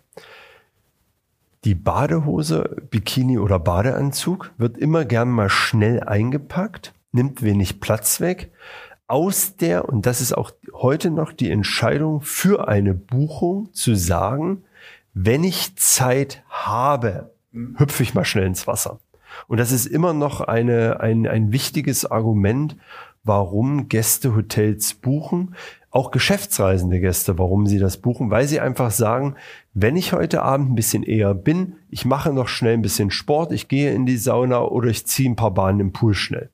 Also dieser, dieser Ja, wenn man jetzt vergleicht, zu also das Arosa zum Beispiel, das Ja. macht ja, ja das, das, das Ja. ist ja sein Haupt, der Kernpunkt ist ja die Wellnessanlage da. Richtig, ich aber da ist auch, dort ist aber auch mehr, wenn ich jetzt die Arosa Hotels sehe, sind ganz klar Ferien-Erholungssuchende Gäste, die auch länger bleiben. Genau. Ah, mein durchschnittlicher Ja. Gast in einem Stadthotel liegt ja bei noch nicht mal ganz zwei Tagen über den Jahresdurchschnitt gesehen. Ah, okay. Jetzt über Corona kann ich sagen 2020, 2021, weil wir viel, viel stärker nationalen Tourismus haben, welcher auch nationaler Ferientourismus ist. Das gab es bis zu Corona nicht. Dadurch hat sich jetzt bei uns im Haus, das sehen wir, hat sich äh, unser Aufenthaltsdauer auf fast drei Tage erhöht. Das Ja. ist für uns, für viele klingt das, naja gut, drei Tage ist jetzt nicht so viel. Für uns ist das von 1,8 Tagen, die wir sonst im Durchschnitt haben, jetzt auf knapp drei Tage. Das ist eine signifikante Verlängerung an Gästen, wie lange sie bleiben. Und das hat sich eben auch stark,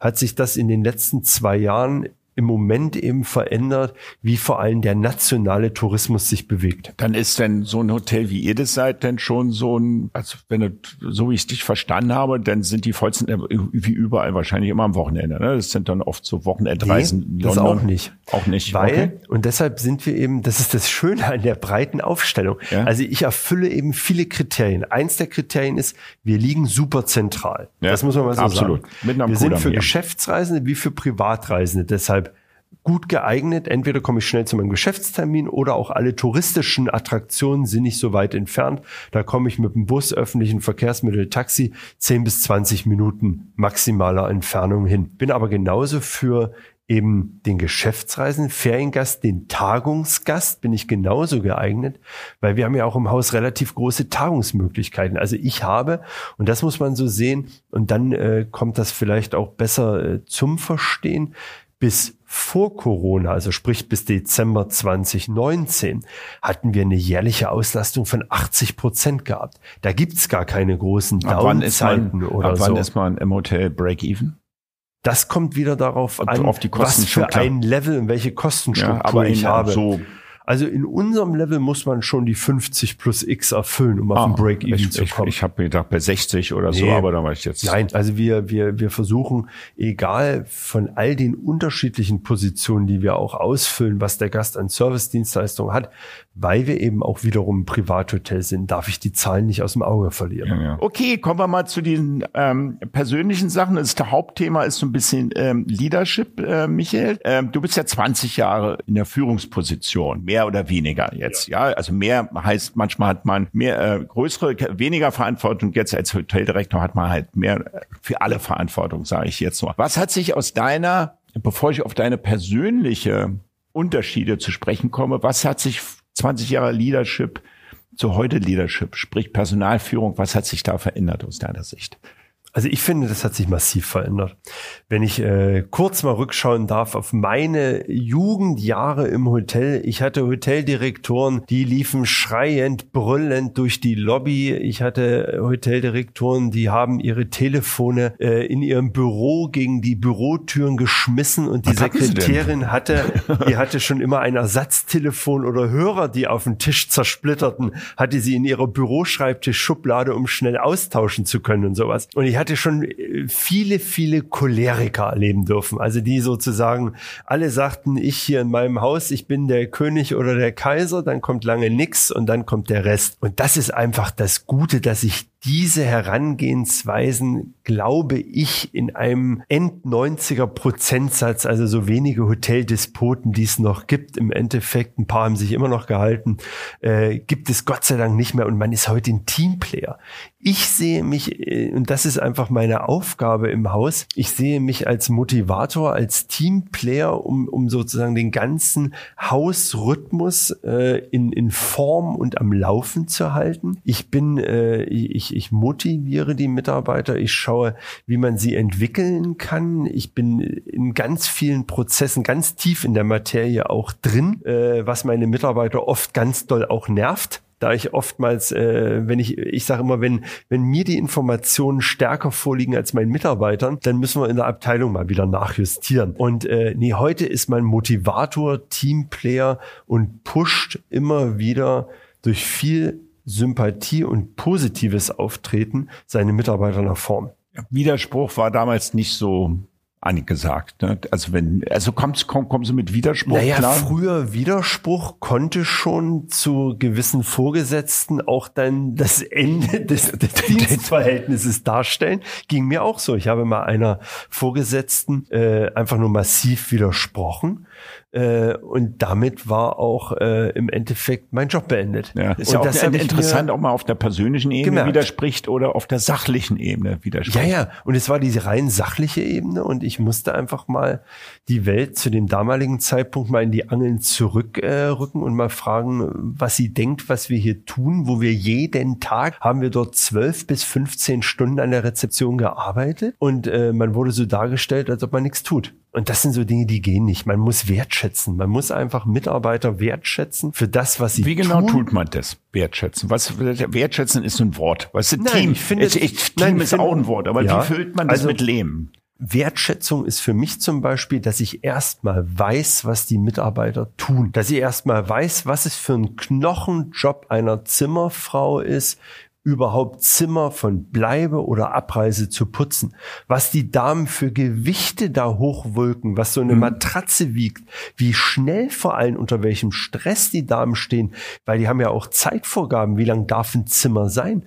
Und wenn ich weiß, was ein Mitarbeiter, ob es Zimmerfrau, Zimmermann, ob es ein Etagenhelfer ist, ob es ein Wagenmeister ist, ein Volontär, ein Auszubildender, man muss wissen, was überall die Kollegen, die Mitarbeiter für Aufgaben haben. Und wenn man dann am Ende eines Tages wirklich runtergeht und wenn dann wirklich die Hütte gebrannt hat, wenn man so sagt, es waren 200 Anreisen gewesen und die sind jetzt durch und die Rezeption hat die Leute alle eingecheckt, hat sie alle ins passende Zimmer gebracht und dann einfach ehrlich Danke zu sagen, das versteht auch heute der Mitarbeiter. Der Mitarbeiter heute kann auch ganz klar Wertschätzung von Phrasendrescherei unterscheiden.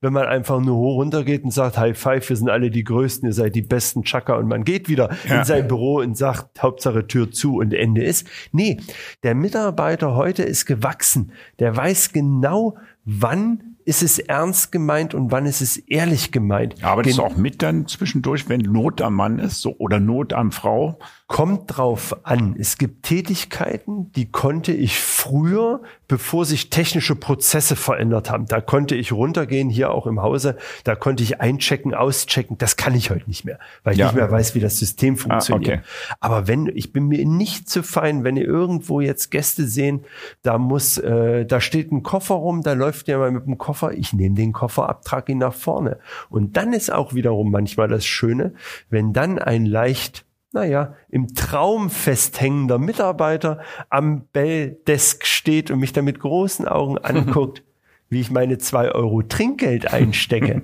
Dann sage ich nämlich, wenn die Augen offen sind, ja. kann man immer was dazu verdienen. Sag mal, das ich, ist so. Ja, ich habe heute eine, eine, persönliche Erfahrung heute passiert. Ja. Ist kein Schmäh, heute passiert. Ich habe einen ähm, stellvertretenden Restaurantleiter ähm, und der hat einen Mitarbeiter, der bei mir hinten aus dem Backoffice Küche kam, mal zur Rede gestellt oder wollte ihm zur Rede stellen und der Mitarbeiter hat ihn angegriffen. Er hat ihn an den Hals gewürgt. Also er ist körperlich geworden. Was hättest du an meiner Stelle getan? Wie wärst du damit umgegangen? Das ist immer schwierig. Ja, ich, ich, bin ja nicht für leichte Punkt Fragen hier. Ja, ich weiß, ja. Ähm, ich weiß, was ich gemacht habe. Ja, ja. Ich sag's dir dann. Ja, aber ich frag dich mal jetzt. Also, es ist so, äh, also ich versuche auch immer, für mich ist ja so, äh, auch ich bin ja in, in vielen Berufsjahren ruhiger geworden. Also als ich die Erstverantwortung auch hier im Haus hatte, ähm, da bin ich äh, bedeutendst impulsiver auch gewesen als das, was ich heute noch bin. Also wenn ich heute, wenn das vielleicht ein oder zweimal im Jahr vorkommt, wenn man mir so richtig die Zündschnur durchbrennt und dann, dann merke ich auch, dann ist meine ganze Büroetage verwundert, hm. wenn man mal laut wird oder so. Nee, man, das ist, Ah, oh, das ist so eine schwierige Frage jetzt, wenn so Tätlichkeiten äh, sind, ähm, wie man, wie man dagegen vorgeht. Ich kann, Ehrlich gesagt, ich kann da keine Antwort drauf geben, weil ich weiß nicht, wie ist die Situation. Ich kann mir, man, man kann da so viel, man kann versuchen von, simpel gesagt, und das ist jetzt auch ganz platt hergesagt, aber von schlichten zu eingreifend bis draufhauend. Mhm. Das ist die Frage. Ich weiß auch nicht, wenn es mir passiert wäre, wenn so eine Situation eskaliert, wie verhält man sich selber? Sagt man, ich nehme lieber und stecke eine ein, bevor ich einen, einen Schlag austeile? Das kann ich nicht beurteilen. Das ist wirklich so, wie ist die Situation, wie auf aufgepeitscht ist die Situation, um dann zu sagen, hm, da wäre mir vielleicht auch die Hand ausgerutscht. Das ist ganz schwierig. Ich habe das anders gehandelt. Ich sage das auch, wie ich das hier habe. Also bei mir im Team ist, wir haben jetzt 65 Mitarbeiter und bei mir ist auch der Gedanke, wie führe ich mein Team und Team? Weißt du, Team ist dann oft so ein Wort. Deswegen sage ich, wenn wir so Hygienemaßnahmen bei uns haben, im, im, da, muss, da haben wir Putzpläne, da haben wir so Sachen. Was muss der dem Mitarbeiter früh morgens machen, mittags, abends? Und diese Pläne werden dann halt abgearbeitet. Und gleichzeitig sage ich aber, in der Kommunikation im Team brauchen wir auch eine gewisse Hygiene. Und Hygiene heißt dazu, wir sagen guten Tag, wir sagen guten Morgen, wir gucken uns an, wir unterstützen uns. Das muss im Verhalten sich mal nur über Team raufschreiben. Es muss sich im Verhalten manifestieren. Und dann habe ich bei mir rote, gelbe, grüne Regeln. Und diese Regeln werden aufgestellt und die kriegt man auch mit, ähm, wenn man bei mir anfängt zu arbeiten. Da kann ja jeder für sich entscheiden, will ich diese Regeln annehmen oder will ich diese Regeln nicht annehmen. Und wenn bei mir jemand körperliche Gewalt macht, hat er eine fristlose Kündigung. Ja, gut. Punkt. Ja gut, das ist ja sag ich so. Unterm, so ist nein, unterm Strich ja? ist es ja auch sowas. Äh, das passiert nur. Ich habe jetzt versucht, für das mich zu überlegen, selten, aber das war gerade zum wenn Beispiel. Man, ja. Wenn man sowas hat, äh, deshalb habe ich ja gesagt, man muss mit der Situation vertraut sein, ja. dabei, dass man wirklich eine, eine, reelle Einschätzung treffen kann. Ja, ja, klar, das äh, ist richtig. Die habe ich das, dann schon. Das, nee, das ist es ja. Man muss, man muss dabei sein, um zu sagen, jetzt ist die die Grenze überschritten. Aber es ist äh, es ist halt einfach, für mich ist es so, es ist wichtig, dass man äh, immer schaut, dass, dass man dieses, dieses äh, aufkeimende Stresspotenzial oft schon erkennt. Ja, ich war ja also nicht dabei. Ist, nee, nee, das aber das ist, mich ja, das ist ja, ja so. Das entsteht ja. ja. oft auch gar nicht mal jetzt, dass ich das mitbekomme. Das entsteht ja eigentlich, sagen wir mal, zwischen äh, Basisebene mit Supervisor. Da entstehen oft so viele Spannungen im, im kleinen Maß. Was gibt's bei dir eine rote Karte, wo du sagst, fristlos? Also wenn das passiert, unabhängig äh, Im Endeffekt Tätlichkeiten, Diebstahl, äh, rassistische Beleidigungen, all sowas, das, das sind ist das Grenzen. Eine fristlose Kündigung die, oder ja, ist das eine Abmahnung? Ja, nein, das sind bei mir gibt ja, es Dinge, wenn wenn jemand irgendwo rassistisch beleidigend, aber dann beleidigend, wirklich deftig beleidigend äh, äh, äh, Kollegen äh, attackiert oder so, dann ist es mir auch egal. Derjenige hat das Unternehmen sofort zu verlassen und da bin ich auch nicht eingeschüchtert, sollte das später mal zu einem Rechtsstreitigkeit und, kommen. Und die durchstehe ich dann die Rechtsstreitigkeit. Ja, ja. Da stehe ich auch dann zu meiner Entscheidung und das wir hatten auch andere fristlose Kündigungen im, im Hause wegen allein nur Lebensmitteldiebstählen. Ja. Da hatte sich jemand darauf eingerichtet, der hatte einen doppelten Boden in seiner Tasche und hat jeden Abend aus der Küche hat er das Fleisch raustransferiert.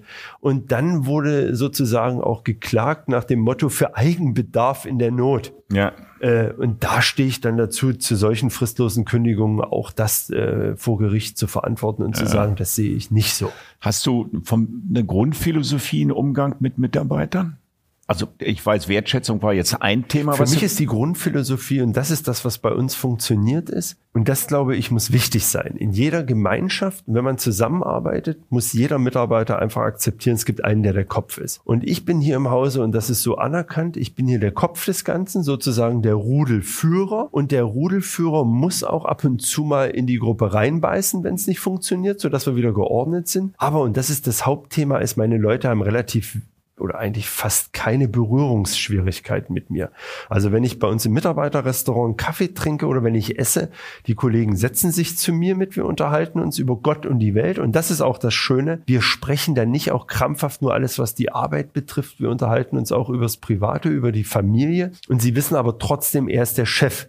Also es gibt so eine, so eine imaginäre Grenze, die überschreiten wir alle nicht. Das nennt man natürliche Wo, Autorität. So die hast es. du mit Sicherheit Und das ist, das ist diese, die, für mich auch so, so ein Punkt, der mir wichtig ist, dass, dass die, dass die Mitarbeiter wissen, und das haben wir jetzt alles in den zwei Jahren Corona-Krise durchlebt. Natürlich sind jetzt Mitarbeiter auch ganz klar in finanzielle Probleme geraten. Es hat nicht mehr funktioniert, die Kurzarbeit kam in Teilen dazu. Und das ist das, wo ich dann sehe und sage, ja, unser System hier im Palast funktioniert weil dann die Mitarbeiter sich auch geöffnet haben, sind zu mir gekommen, haben gesagt, ich habe Scheiße gebaut, ich habe mir Schulden äh, zukommen lassen. Können Sie mir helfen, dass wir die zusammen abbauen? Ja. So. Und das sind dann einfach die Punkte, wo ich sage, und dann funktioniert auch Leadership, weil das Vertrauen ist da. Nicht, dass derjenige dann noch versucht, irgendwo äh, durch, durch Mist sich dann wieder wegzukommen. Nee, man redet drüber und sagt, wie können wir zusammen diese Dinge lösen? Und ja, das hatten, ist einfach hatten das. wir bei uns in der Firma auch, dass wir streckenweise das Nettogehalt dann aufgestockt haben so und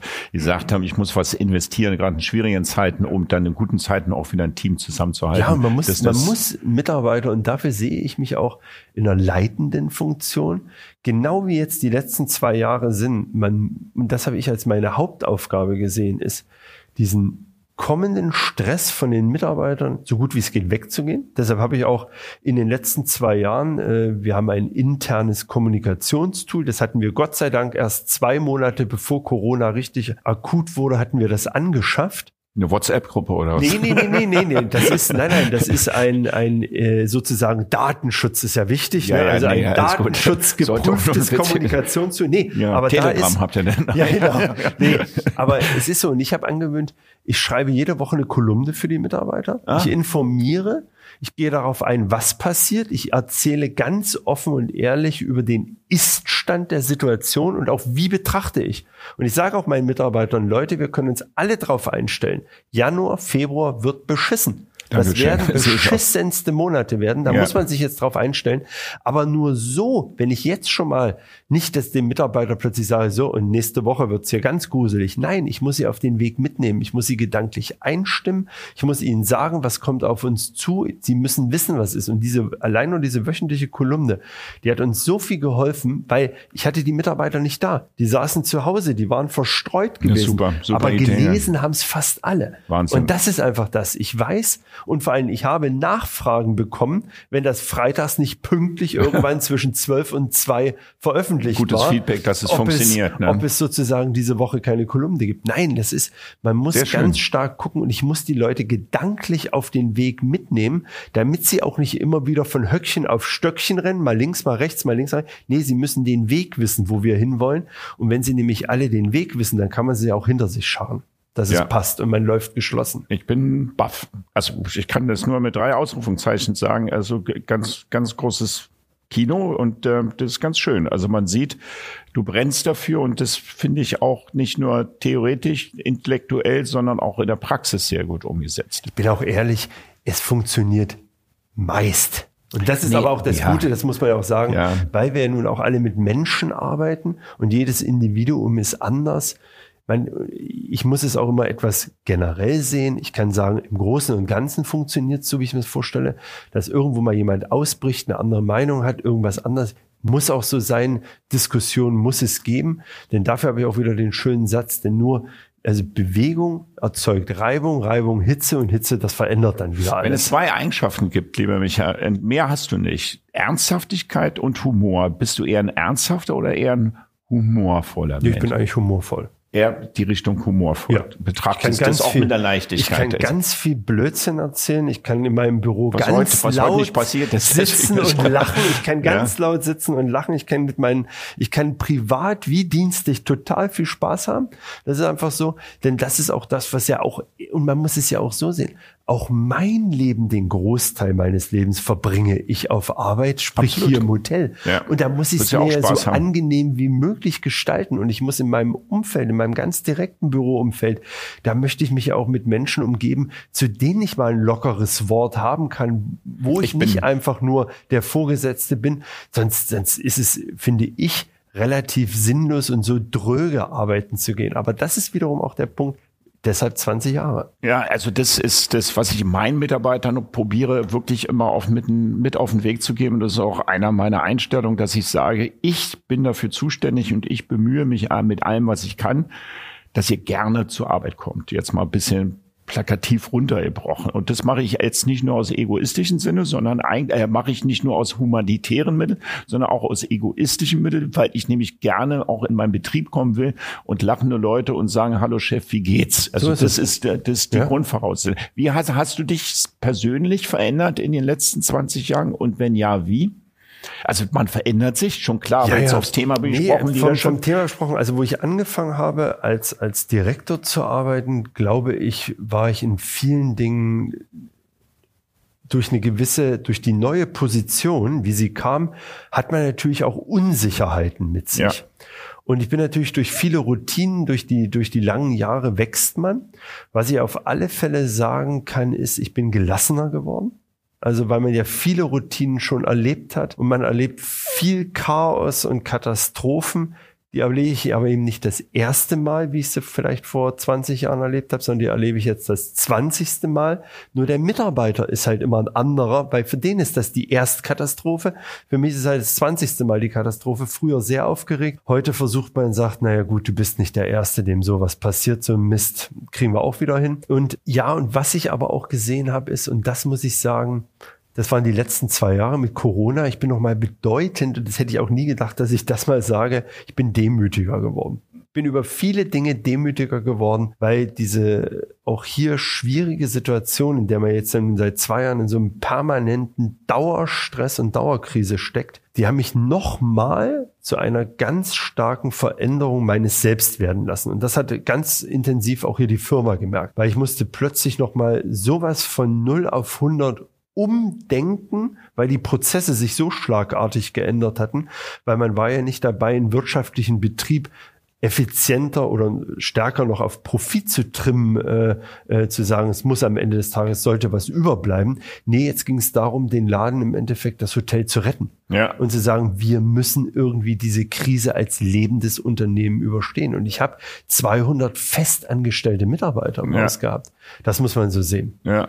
Und die muss man über die Krise tragen. Und die muss man rüberkriegen, weil dahinter hängen Familien wieder, Alles klar. die ja angeschlossen sind. Also man ist dann so ein bisschen mehr auch im Augenblick, ne? dass man sagt, man soll sich auch wirklich mal an dem erfreuen, was man so um sich sieht und hat und nicht nur aus der Vergangenheit und in der Zukunft leben. Also so ging es mir so ein bisschen so auch. Die Themen hat ja mit Corona jeder mehr oder weniger ja. durch. Ne? Ich das persönliche Familiengeschichte, ja. Firmengeschichte und ich merke auch so von meinem Mindset her, ich probiere mich dann schon viel mehr auf den Tagesablauf zu konzentrieren und sagen, das mache ich jetzt bewusst gerne oder das mache ich jetzt nicht so gerne, dass man auch da so ein bisschen. Ja, mein Tagesablauf hat sich auch total geändert. Früher, das muss man so sagen, bis 2019 war ich ja auch für das Haus fürs Pallas extrem stark weltweit unterwegs. Mhm. Also man muss das so sagen. Wir haben, wir haben eben auch eine, als Beispiel, wir haben eine ganz starke äh, arabische Klientel, die das Haus mögen, im Sommer äh, wochenlang kommen und so weiter. Ich war das Gesicht in, in Arabien gewesen. Okay. Wenn man es heute sieht, ich war zwei Jahre nicht mehr unterwegs. Also meine ganzen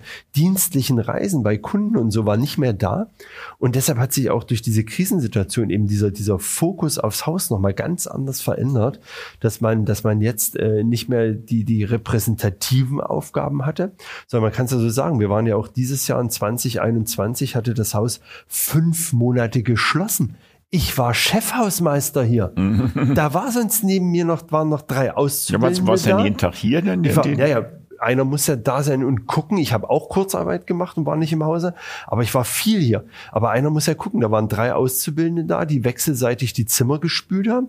Es war ein Mitarbeiter vormittags für die Reservierung da und jemand noch für die Veranstaltungsbereich und ich und man muss erst mal gucken, weil so ein großes Gebäude ist eine lebende Substanz. Und da habe ich auch gesehen, wie das wirklich ist, wenn man fünf Monate Hausmeister macht, um sich alles anzugucken. Leadership nochmal zurückzukommen. Wenn wir jetzt junge Leute haben, die gerade jetzt mit 25 oder 30 in Führungspositionen gehen, was für Weiterbildungsmaßnahmen und jetzt nicht im fachlichen Bereich, sondern in der Schulung der Sozialkompetenz hast du denn für dich gemacht, dass du dich zu dem gelassenen Menschen, Führungspersönlichkeit, die du heute bist. Ja, was hast du da? Äh was ich heute merke ist und, und gemerkt habe, ist, es gibt ja sehr viele sehr engagierte, aber dazu auch kommen sehr, sehr junge Menschen, die für mich zum Beispiel auch teilweise viel zu früh in Führungspositionen kommen, denen sie gar nicht gewachsen sind. Also das, das muss ich so sagen. Und äh, das ist für mich einer der Punkte, was sich auch in meinem Arbeiten verändert hat, ist, wenn jemand glaubt, mit 21, 22 in der Hauptabteilungsleiterposition zu kommen, bei mir im Hause, muss ich und kann ich sagen, ganz klar, nein, das wird es nicht geben, weil der junge Mensch an dieser Aufgabe auch scheitert. Der kennt diesen Facettenreichtum gar nicht in dieser Aufgabe, die man hat. Viele lassen sich heutzutage durch große Titel Wir und schöne auf dich. Zurück, ja, ja. Was hast du gemacht, um dich weiterzubilden? Ja, um mich weiterzubilden. Ich habe damals in meiner ganzen Laufbahn, ich habe wahnsinnig viele externe wie auch interne Trainings, Schulungen zu allen Themen besucht. Also von Präsentationen über Reden, über Betriebswirtschaft, über Buchhaltungskurse. Also ich habe alles, was irgendwo ging, versucht Aber das hört sich alles nach Fachseminare an. Oh. Ja, also gibt ja auch so also, Coaching im, nee, im das in ich, ich habe alles versucht, was es geht, aufzusaugen. Ja. Weiterhin haben wir, und das machen wir immer noch, und da nehme ich auch selber dran teil, ist der Punkt durch externe Trainer, machen wir zum Beispiel Vier-Augen-Gespräche, wir machen Supervision-Sachen, wo wir einfach sagen, es ist auch mal gut, sich einfach zu unterhalten. Es ist gut, sich mit jemandem Geschulten zu unterhalten, der einem wieder mal diesen Blick auch ein bisschen nachjustiert oder auch einmal zwei, drei andere Dinge rangibt. Und das ist das, was ich auch jungen Menschen gebe. Ich möchte, dass junge Menschen gerne wachsen in ihrer Position, solide und sauber wachsen, weil es hilft mir nichts, wenn ich ein wunderschönes 50-stöckiges Gebäude habe, aber das Fundament steht nicht. Absolut. Irgendwann kippt mir das Ding um und dann ist es vorbei. Und dann sind die Menschen frustriert und verlassen die Bühne. Und deshalb machen wir, und das ist auch das, was wir jetzt zum Beispiel gerade im Hause beenden in der Vorbereitung, dadurch, dass Januar, Februar von Gästen sehr schlechte Monate einfach werden. Und das muss man so ganz klar sagen. Wir werden eine Belegung von 10, 15 Prozent erreichen, ja. wenn überhaupt. Ja. Aber was wir machen ist, es wird geschult, geschult, geschult, dass die Heide wackelt. Und das muss man so sagen. Wir haben über unseren Trainingsmanager, der hat jetzt alles an Schulungen zusammengetragen, wie wir von auszubildenden Volontären über junge Fachkräfte zu Fachkräften, wie wir diese Mitarbeiter die nächsten zwei Monate ihnen Wissen vermitteln. Und ich habe auch gesagt, Kinders, wir machen auch mal ein paar andere Sachen, die heute gar nicht mehr drin sind. Eben wieder jetzt, um auf Kellner, Restaurant zurückzukommen, Fachmann.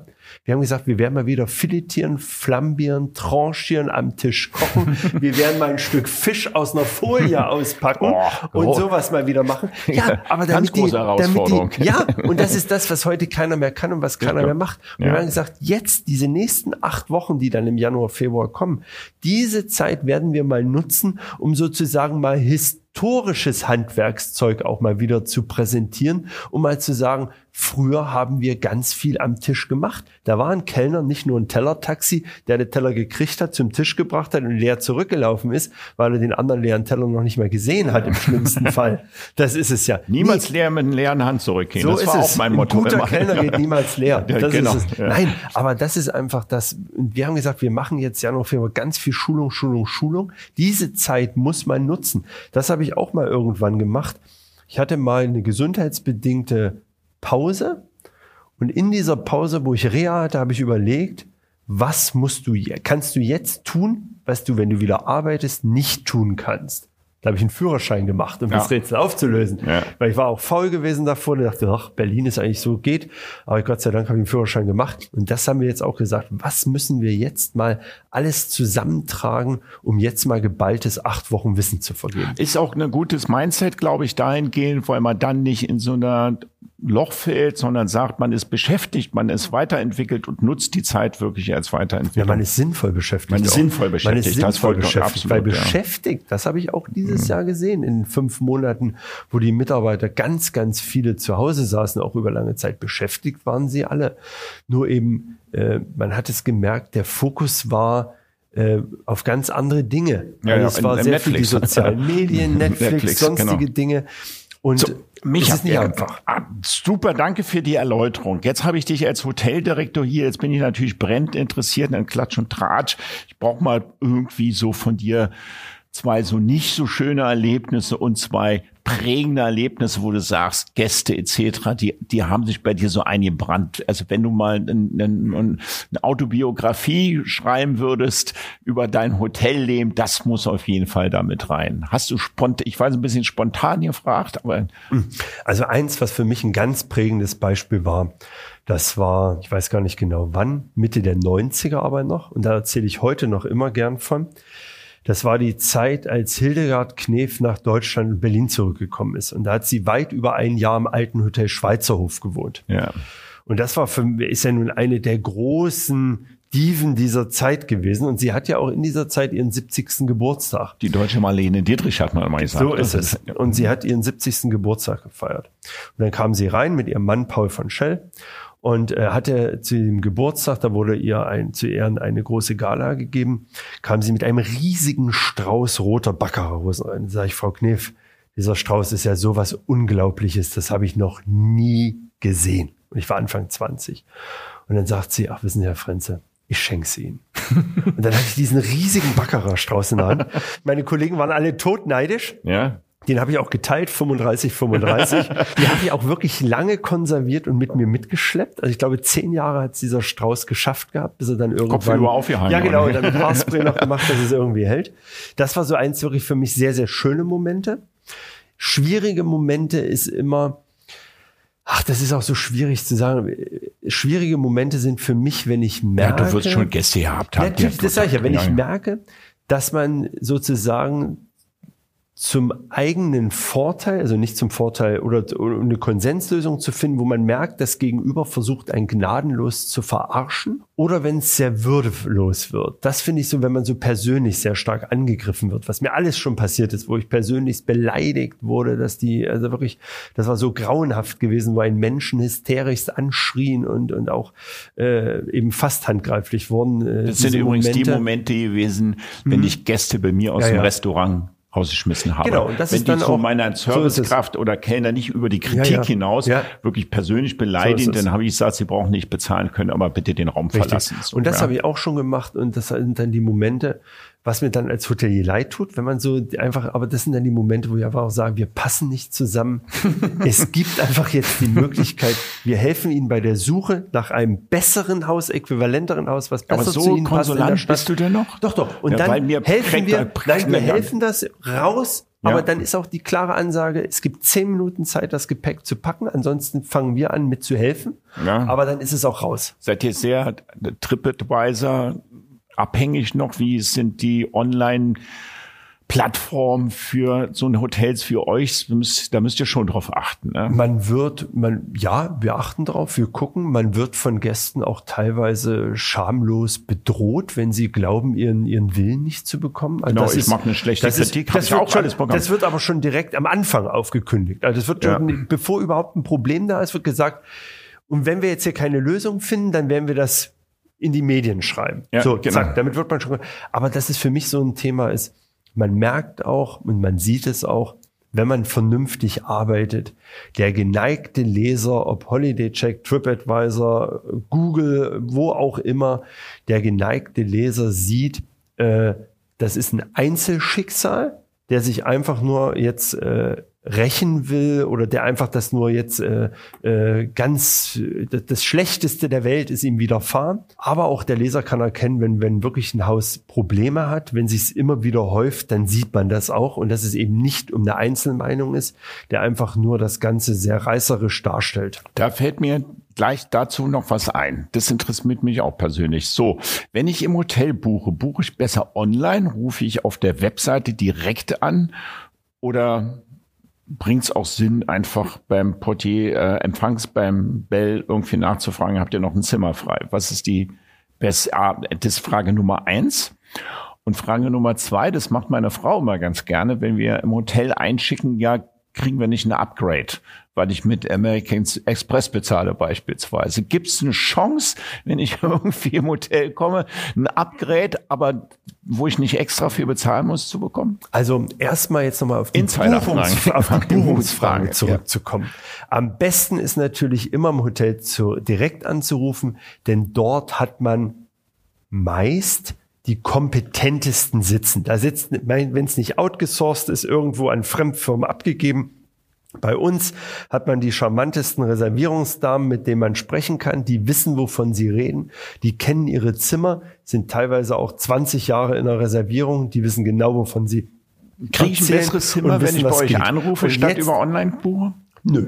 Nö, okay. Dafür gibt es ja Zimmerkategorien. Ja, alles gut. Auch in den Buchungsportalen sind ja die Zimmerkategorien ja. drin. Und es ist auch dieses alt oder gerne hergenommene Beispiel, nur weil ich über ein Portal buche, kriege ich das hinterletzte Zimmer. Das finde ich ist auch Blödsinn. Ist nicht also so. es gibt schönere Zimmer bei uns, aber es gibt nicht so schöne Zimmer. Genau. Es kann nicht jeder Richtung Budapester Straße oder Zoo gucken. Ja. Dafür gibt es andere Gäste, die sagen, wir wollen lieber nach hinten raus gucken. Das ist ruhiger. Das ist einfach ruhiger. Da kann ich das Fenster öffnen. Das ist einfach ein Unterschied.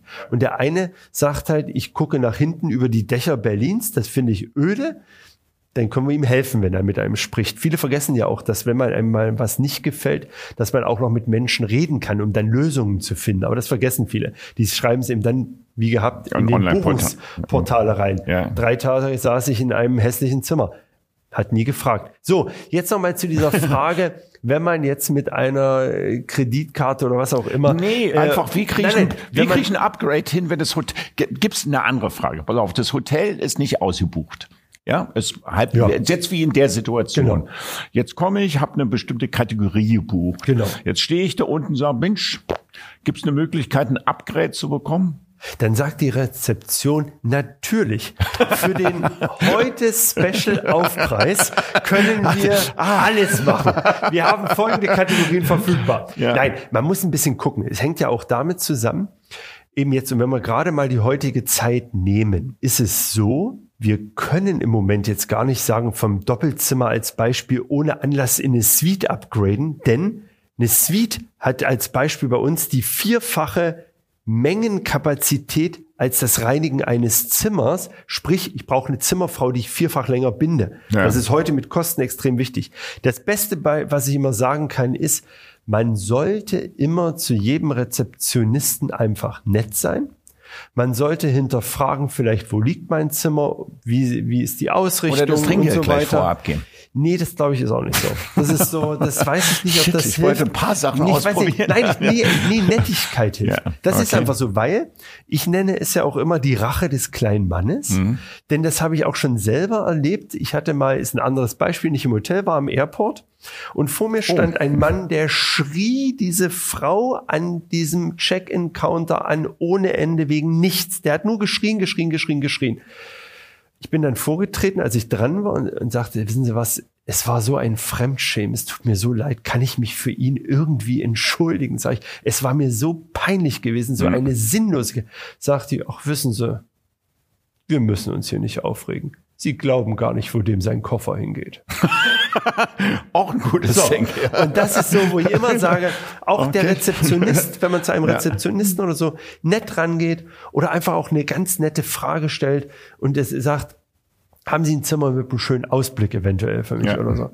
Selbst dann, wenn man eben wieder, und das ist so, auf welchen Ebenen, behalt, sage ich, wir sind eine Ebene zusammen oder bin ich Gast, dann kommt lange nix und dann kommt der Rezeptionist, dann wird man selten erfolgreich sein. Aber wenn man einfach so nett, charmant da ist, ist vieles möglich, was man vielleicht auch manchmal gar nicht merkt, dass man den Ja, Upgrade hatte ich letztens hat. auch im Interview gesagt.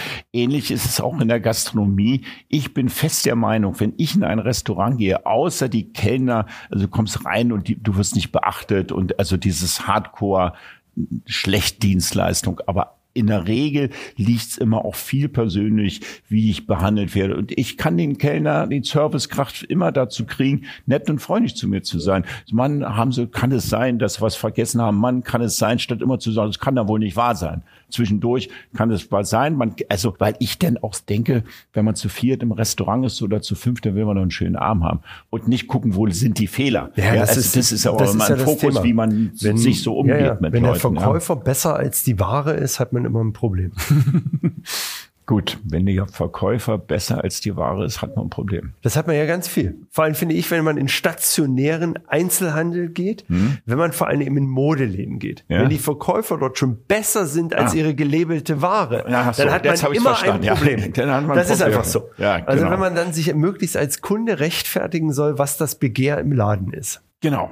So, lieber Michael, jetzt sind wir, weil die Zeit rennt dann wirklich dahin und wir, der Juschen guckt schon immer zu mir rüber. Es, es, wir tickern. Wir haben zum Abschluss, habe ich immer so ein, zwei Abschlussfragen, die ich ganz gerne stellen würde. Nochmal dazu, übers Leadership vielleicht, ähm, haben wir die Zeit mal noch mal ein bisschen privat über ein Glas Wein dazu äh, drüber zu trinken, weil ich merke, ich kann auch von dir viel lernen. Also du hast schon eine, also was klingt so arrogant, ich kann von dir auch viel lernen, aber du hast eine bestimmte Art und eine bestimmte Leidenschaft und eine bestimmte Emotion und eine bestimmte Tiefe und eine Leichtigkeit dabei, wie du Führung lebst. Und das finde ich beachtlich, finde ich so häufig nicht. Das war auch die, der, genau der Impuls, warum ich dich gerne in meinen Podcast haben wollte. Und das bestätigt sich hier gerade nochmal in diesem Gespräch mit dir. Das ist ganz schön zu beobachten.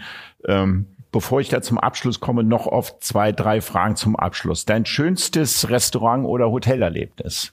Also wo sagst du, wah, da war ich und das hat, da denke ich immer noch dran. Oh, das ist eine große Frage. Also mein schönstes äh, Restauranterlebnis, äh, aber das, das klingt jetzt fast so ein bisschen plakativ, aber dem ist einfach so, weil ich ihn äh, so lang äh, wachsen habe gesehen, da hatte er noch nicht mal einen Stern gehabt. Und äh, Wen? Sorry? Er, er hatte noch nicht mal einen Stern, ich Ja. habe noch nicht den Namen gesagt. Ja. Und er saß ja auch auf der Bühne neben mir, Marco Müller. Ja. Ich war schon bei ihm gewesen, da war er eben noch äh, einfach nur im Restaurant, da gab es den ersten, den zweiten und jetzt den dritten Stern.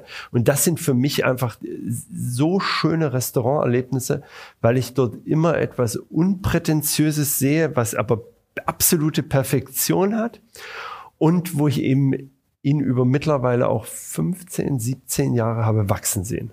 Ja. Was schon bei ihm im Restaurant, als er drei Sterne hat jetzt? Ja, ja. ja. Hast du denn, äh, weil ja Marco Müller ist ja bei mir auch im Podcast gewesen, ähm, hast du einen Unterschied zwischen den zweiten und den dritten Sternen die, äh, geschmeckt? Weil ihr spürt es. Also für mich ist es so, ich, ich habe ja viel von, äh, von diesen kreativen Stufen erlebt. Ja. Und dazu muss man ja noch sehen, in diesem ganz langen Zeitraum habe ich mich ja auch eben durch das besternte Restaurant bei uns ja auch lang sehr intensiv mit der Materie Sterne Gastronomie beschäftigt. Und während andere äh, von auch da wieder von Höckchen auf Stöckchen hüpften, Natürlich hat Marco Dinge ausprobiert, aber er hat irgendwann seinen eigenen unbeschreiblichen Weg gefunden. So, das er ist einfach Stil. das. Ja, das er hat sich, Weg. Er hat sich selbst gefunden, er hat sich selbst persönlich in seiner Persönlichkeit über all die Jahre verändert. Er hat ganz andere Ruhepole auch für sich gefunden. Und das ist das, was man eben deutlich auch in seiner Handschrift im Essen merkt. Und ich muss sagen, für mich ist das auch zwischen dem ersten, zweiten und dritten, es war jedes Mal eine Veränderung im Gesamtkontext da. Das ist für mich das Wichtige. Also nicht das einzelne Gericht, wo ich sage, boah, das hat er noch mehr akzentuiert und da hat er es auf die Spitze getrieben, so toll. Nee, er hat das immer für mich und das sehe ich so, das Gesamterlebnis für mich als Gast am Abend. Also vom Kommen Absolut, bis Gehen. Ja, genau. Und das hat sich immer weiter ja, entwickelt. Das, das macht aber auch dann häufig auch jetzt nicht, dass wir wieder abschweifen, aber das macht dann häufig auch wirklich eine Drei-Sterne-Küche aus, dass das Individualisten sind, die ihre eigene Handschrift, ihre Authentizität einfach so haben. Das, also, dass es ja. nicht nur eine, eine High, High, High Qualität ist, sondern man spürt einfach, man betritt einen speziellen Raum oder eine spezielle Richtig. Landkarte, und man von, der man sagen, man, man von der man sagen kann, ist ja. nicht meins oder ist meins, aber es ist zumindest. Ja, aber man versteht und das ist ja auch wichtig. Man muss eigentlich auch immer noch das verstehen, was man essen soll. Ja, genau. Weil das habe ich auch so oft erlebt. Man hat Dinge auf dem Teller, wo man sagt, was will mir der Künstler jetzt eigentlich sagen?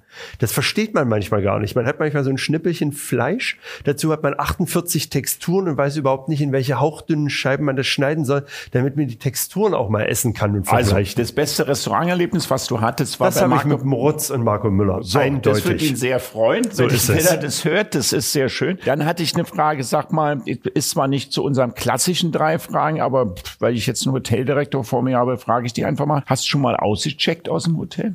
Wo ich äh, vorzeitig ja. weg bin. Ja, ja habe ich gemacht in Hamburg. Da war Brauchst ich. Brauchst so das Hotel nicht sagen, aber. Nein, da bin ich sogar noch auf Mitarbeiterrate in der eigenen Firma gereist, damals in einer Hotelkette. Aber das Ding war so grauenhaft furchtbar und ging überhaupt gar nicht. Da bin ich wirklich lauthals abgereist. Was war das Schlimmste daran? Also was, was, was war, war es laut? War es, also bei mir ist ja es immer Lautstärke. laut im Nichts und das, was man noch im Hotel hätte nutzen können, war geschlossen oder war noch, war eine Baustelle und es hat nichts funktioniert. Und da war auch meine Leidensfähigkeit überstrapaziert und ich konnte nur noch weg. Ja, Micha, ich danke dir sehr. Es war ein sehr umfangreiches Gespräch, ein schönes Gespräch. Ich, als wie gesagt, als ich dich auf der Bühne gesehen habe, ich gedacht, hier muss ich haben. Und es hat sich alles bestätigt, was meine Vornamen war. Bist ein, ich sag das mal, wenn wir uns gerade gegenüber sitzen, ich nehme dich wahr, als einen sehr sensiblen, tiefgründigen, trotzdem humorvollen Menschen war, mit dem es Spaß macht, ins Gespräch zu gehen, unter dem es Spaß macht, auch zu arbeiten und Freude zu bringen. Das, davon bin ich hundertprozentig überzeugt. Also, liebe Mitarbeiter draußen, Jungs, falls ihr noch Interesse habt, mal eine richtig Hotelfachschule zu haben, dann meldet euch im Palace Hotel, wenn dann nicht schon alles voll sein. Wie seid ihr gerade personaltechnisch aufgestellt? Wir haben das große Glück, dass wir über die Corona-Zeit wirklich wenig Leute verloren haben. Wenig verloren das habt, ja. Das meiste, was wir eben verloren haben, ist, weil sie ausgelernt haben und weil die Situation so unübersichtlich war, waren die Auszubildenden. Ja. Die haben wir, äh, da sind wir am weitesten runter, aber wirklich festangestellte Mitarbeiter, kann ich sagen, haben wir, ich glaube, zwölf verloren. Okay. So, jetzt haben wir zum Abschluss noch, ähm, und jetzt bitte nicht Corona, ähm, was wünschst du dir für dein Haus und für Berlin ins nächste Jahr, unabhängig von Corona, dass es zu Ende sein soll? Das wissen wir alle. Nee, was ich mir wünsche, ist es einfach, dass ich äh, auch jetzt mal für mich, auch ja, ich habe absolut. Wünsche, dass ich, wenn ich jetzt über meine Arbeit schaue, dass ich einfach so unbeschwert weiterarbeiten kann, wie ich das jetzt äh, die letzten Jahre tun durfte, dass ich einfach ein Freigeist sein darf hier im Haus und dass ich mein Privatleben genauso schön wie vorher leben kann. Das ist ein super schönes Abschlusswort. Ich gönne dir das wirklich vom aus tiefstem Herzen. Alle Headhunter draußen, ihr braucht hier nicht anzurufen. Der Mann bleibt hier im Haus. Das kann ich euch versprechen. Danke dir fürs Gespräch. Ein schönes neues Jahr. Danke, danke, danke, Michael. All die Wünsche gebe ich zurück. Es war danke. toll. Vielen Dank für die Zeit und die Möglichkeit. Danke.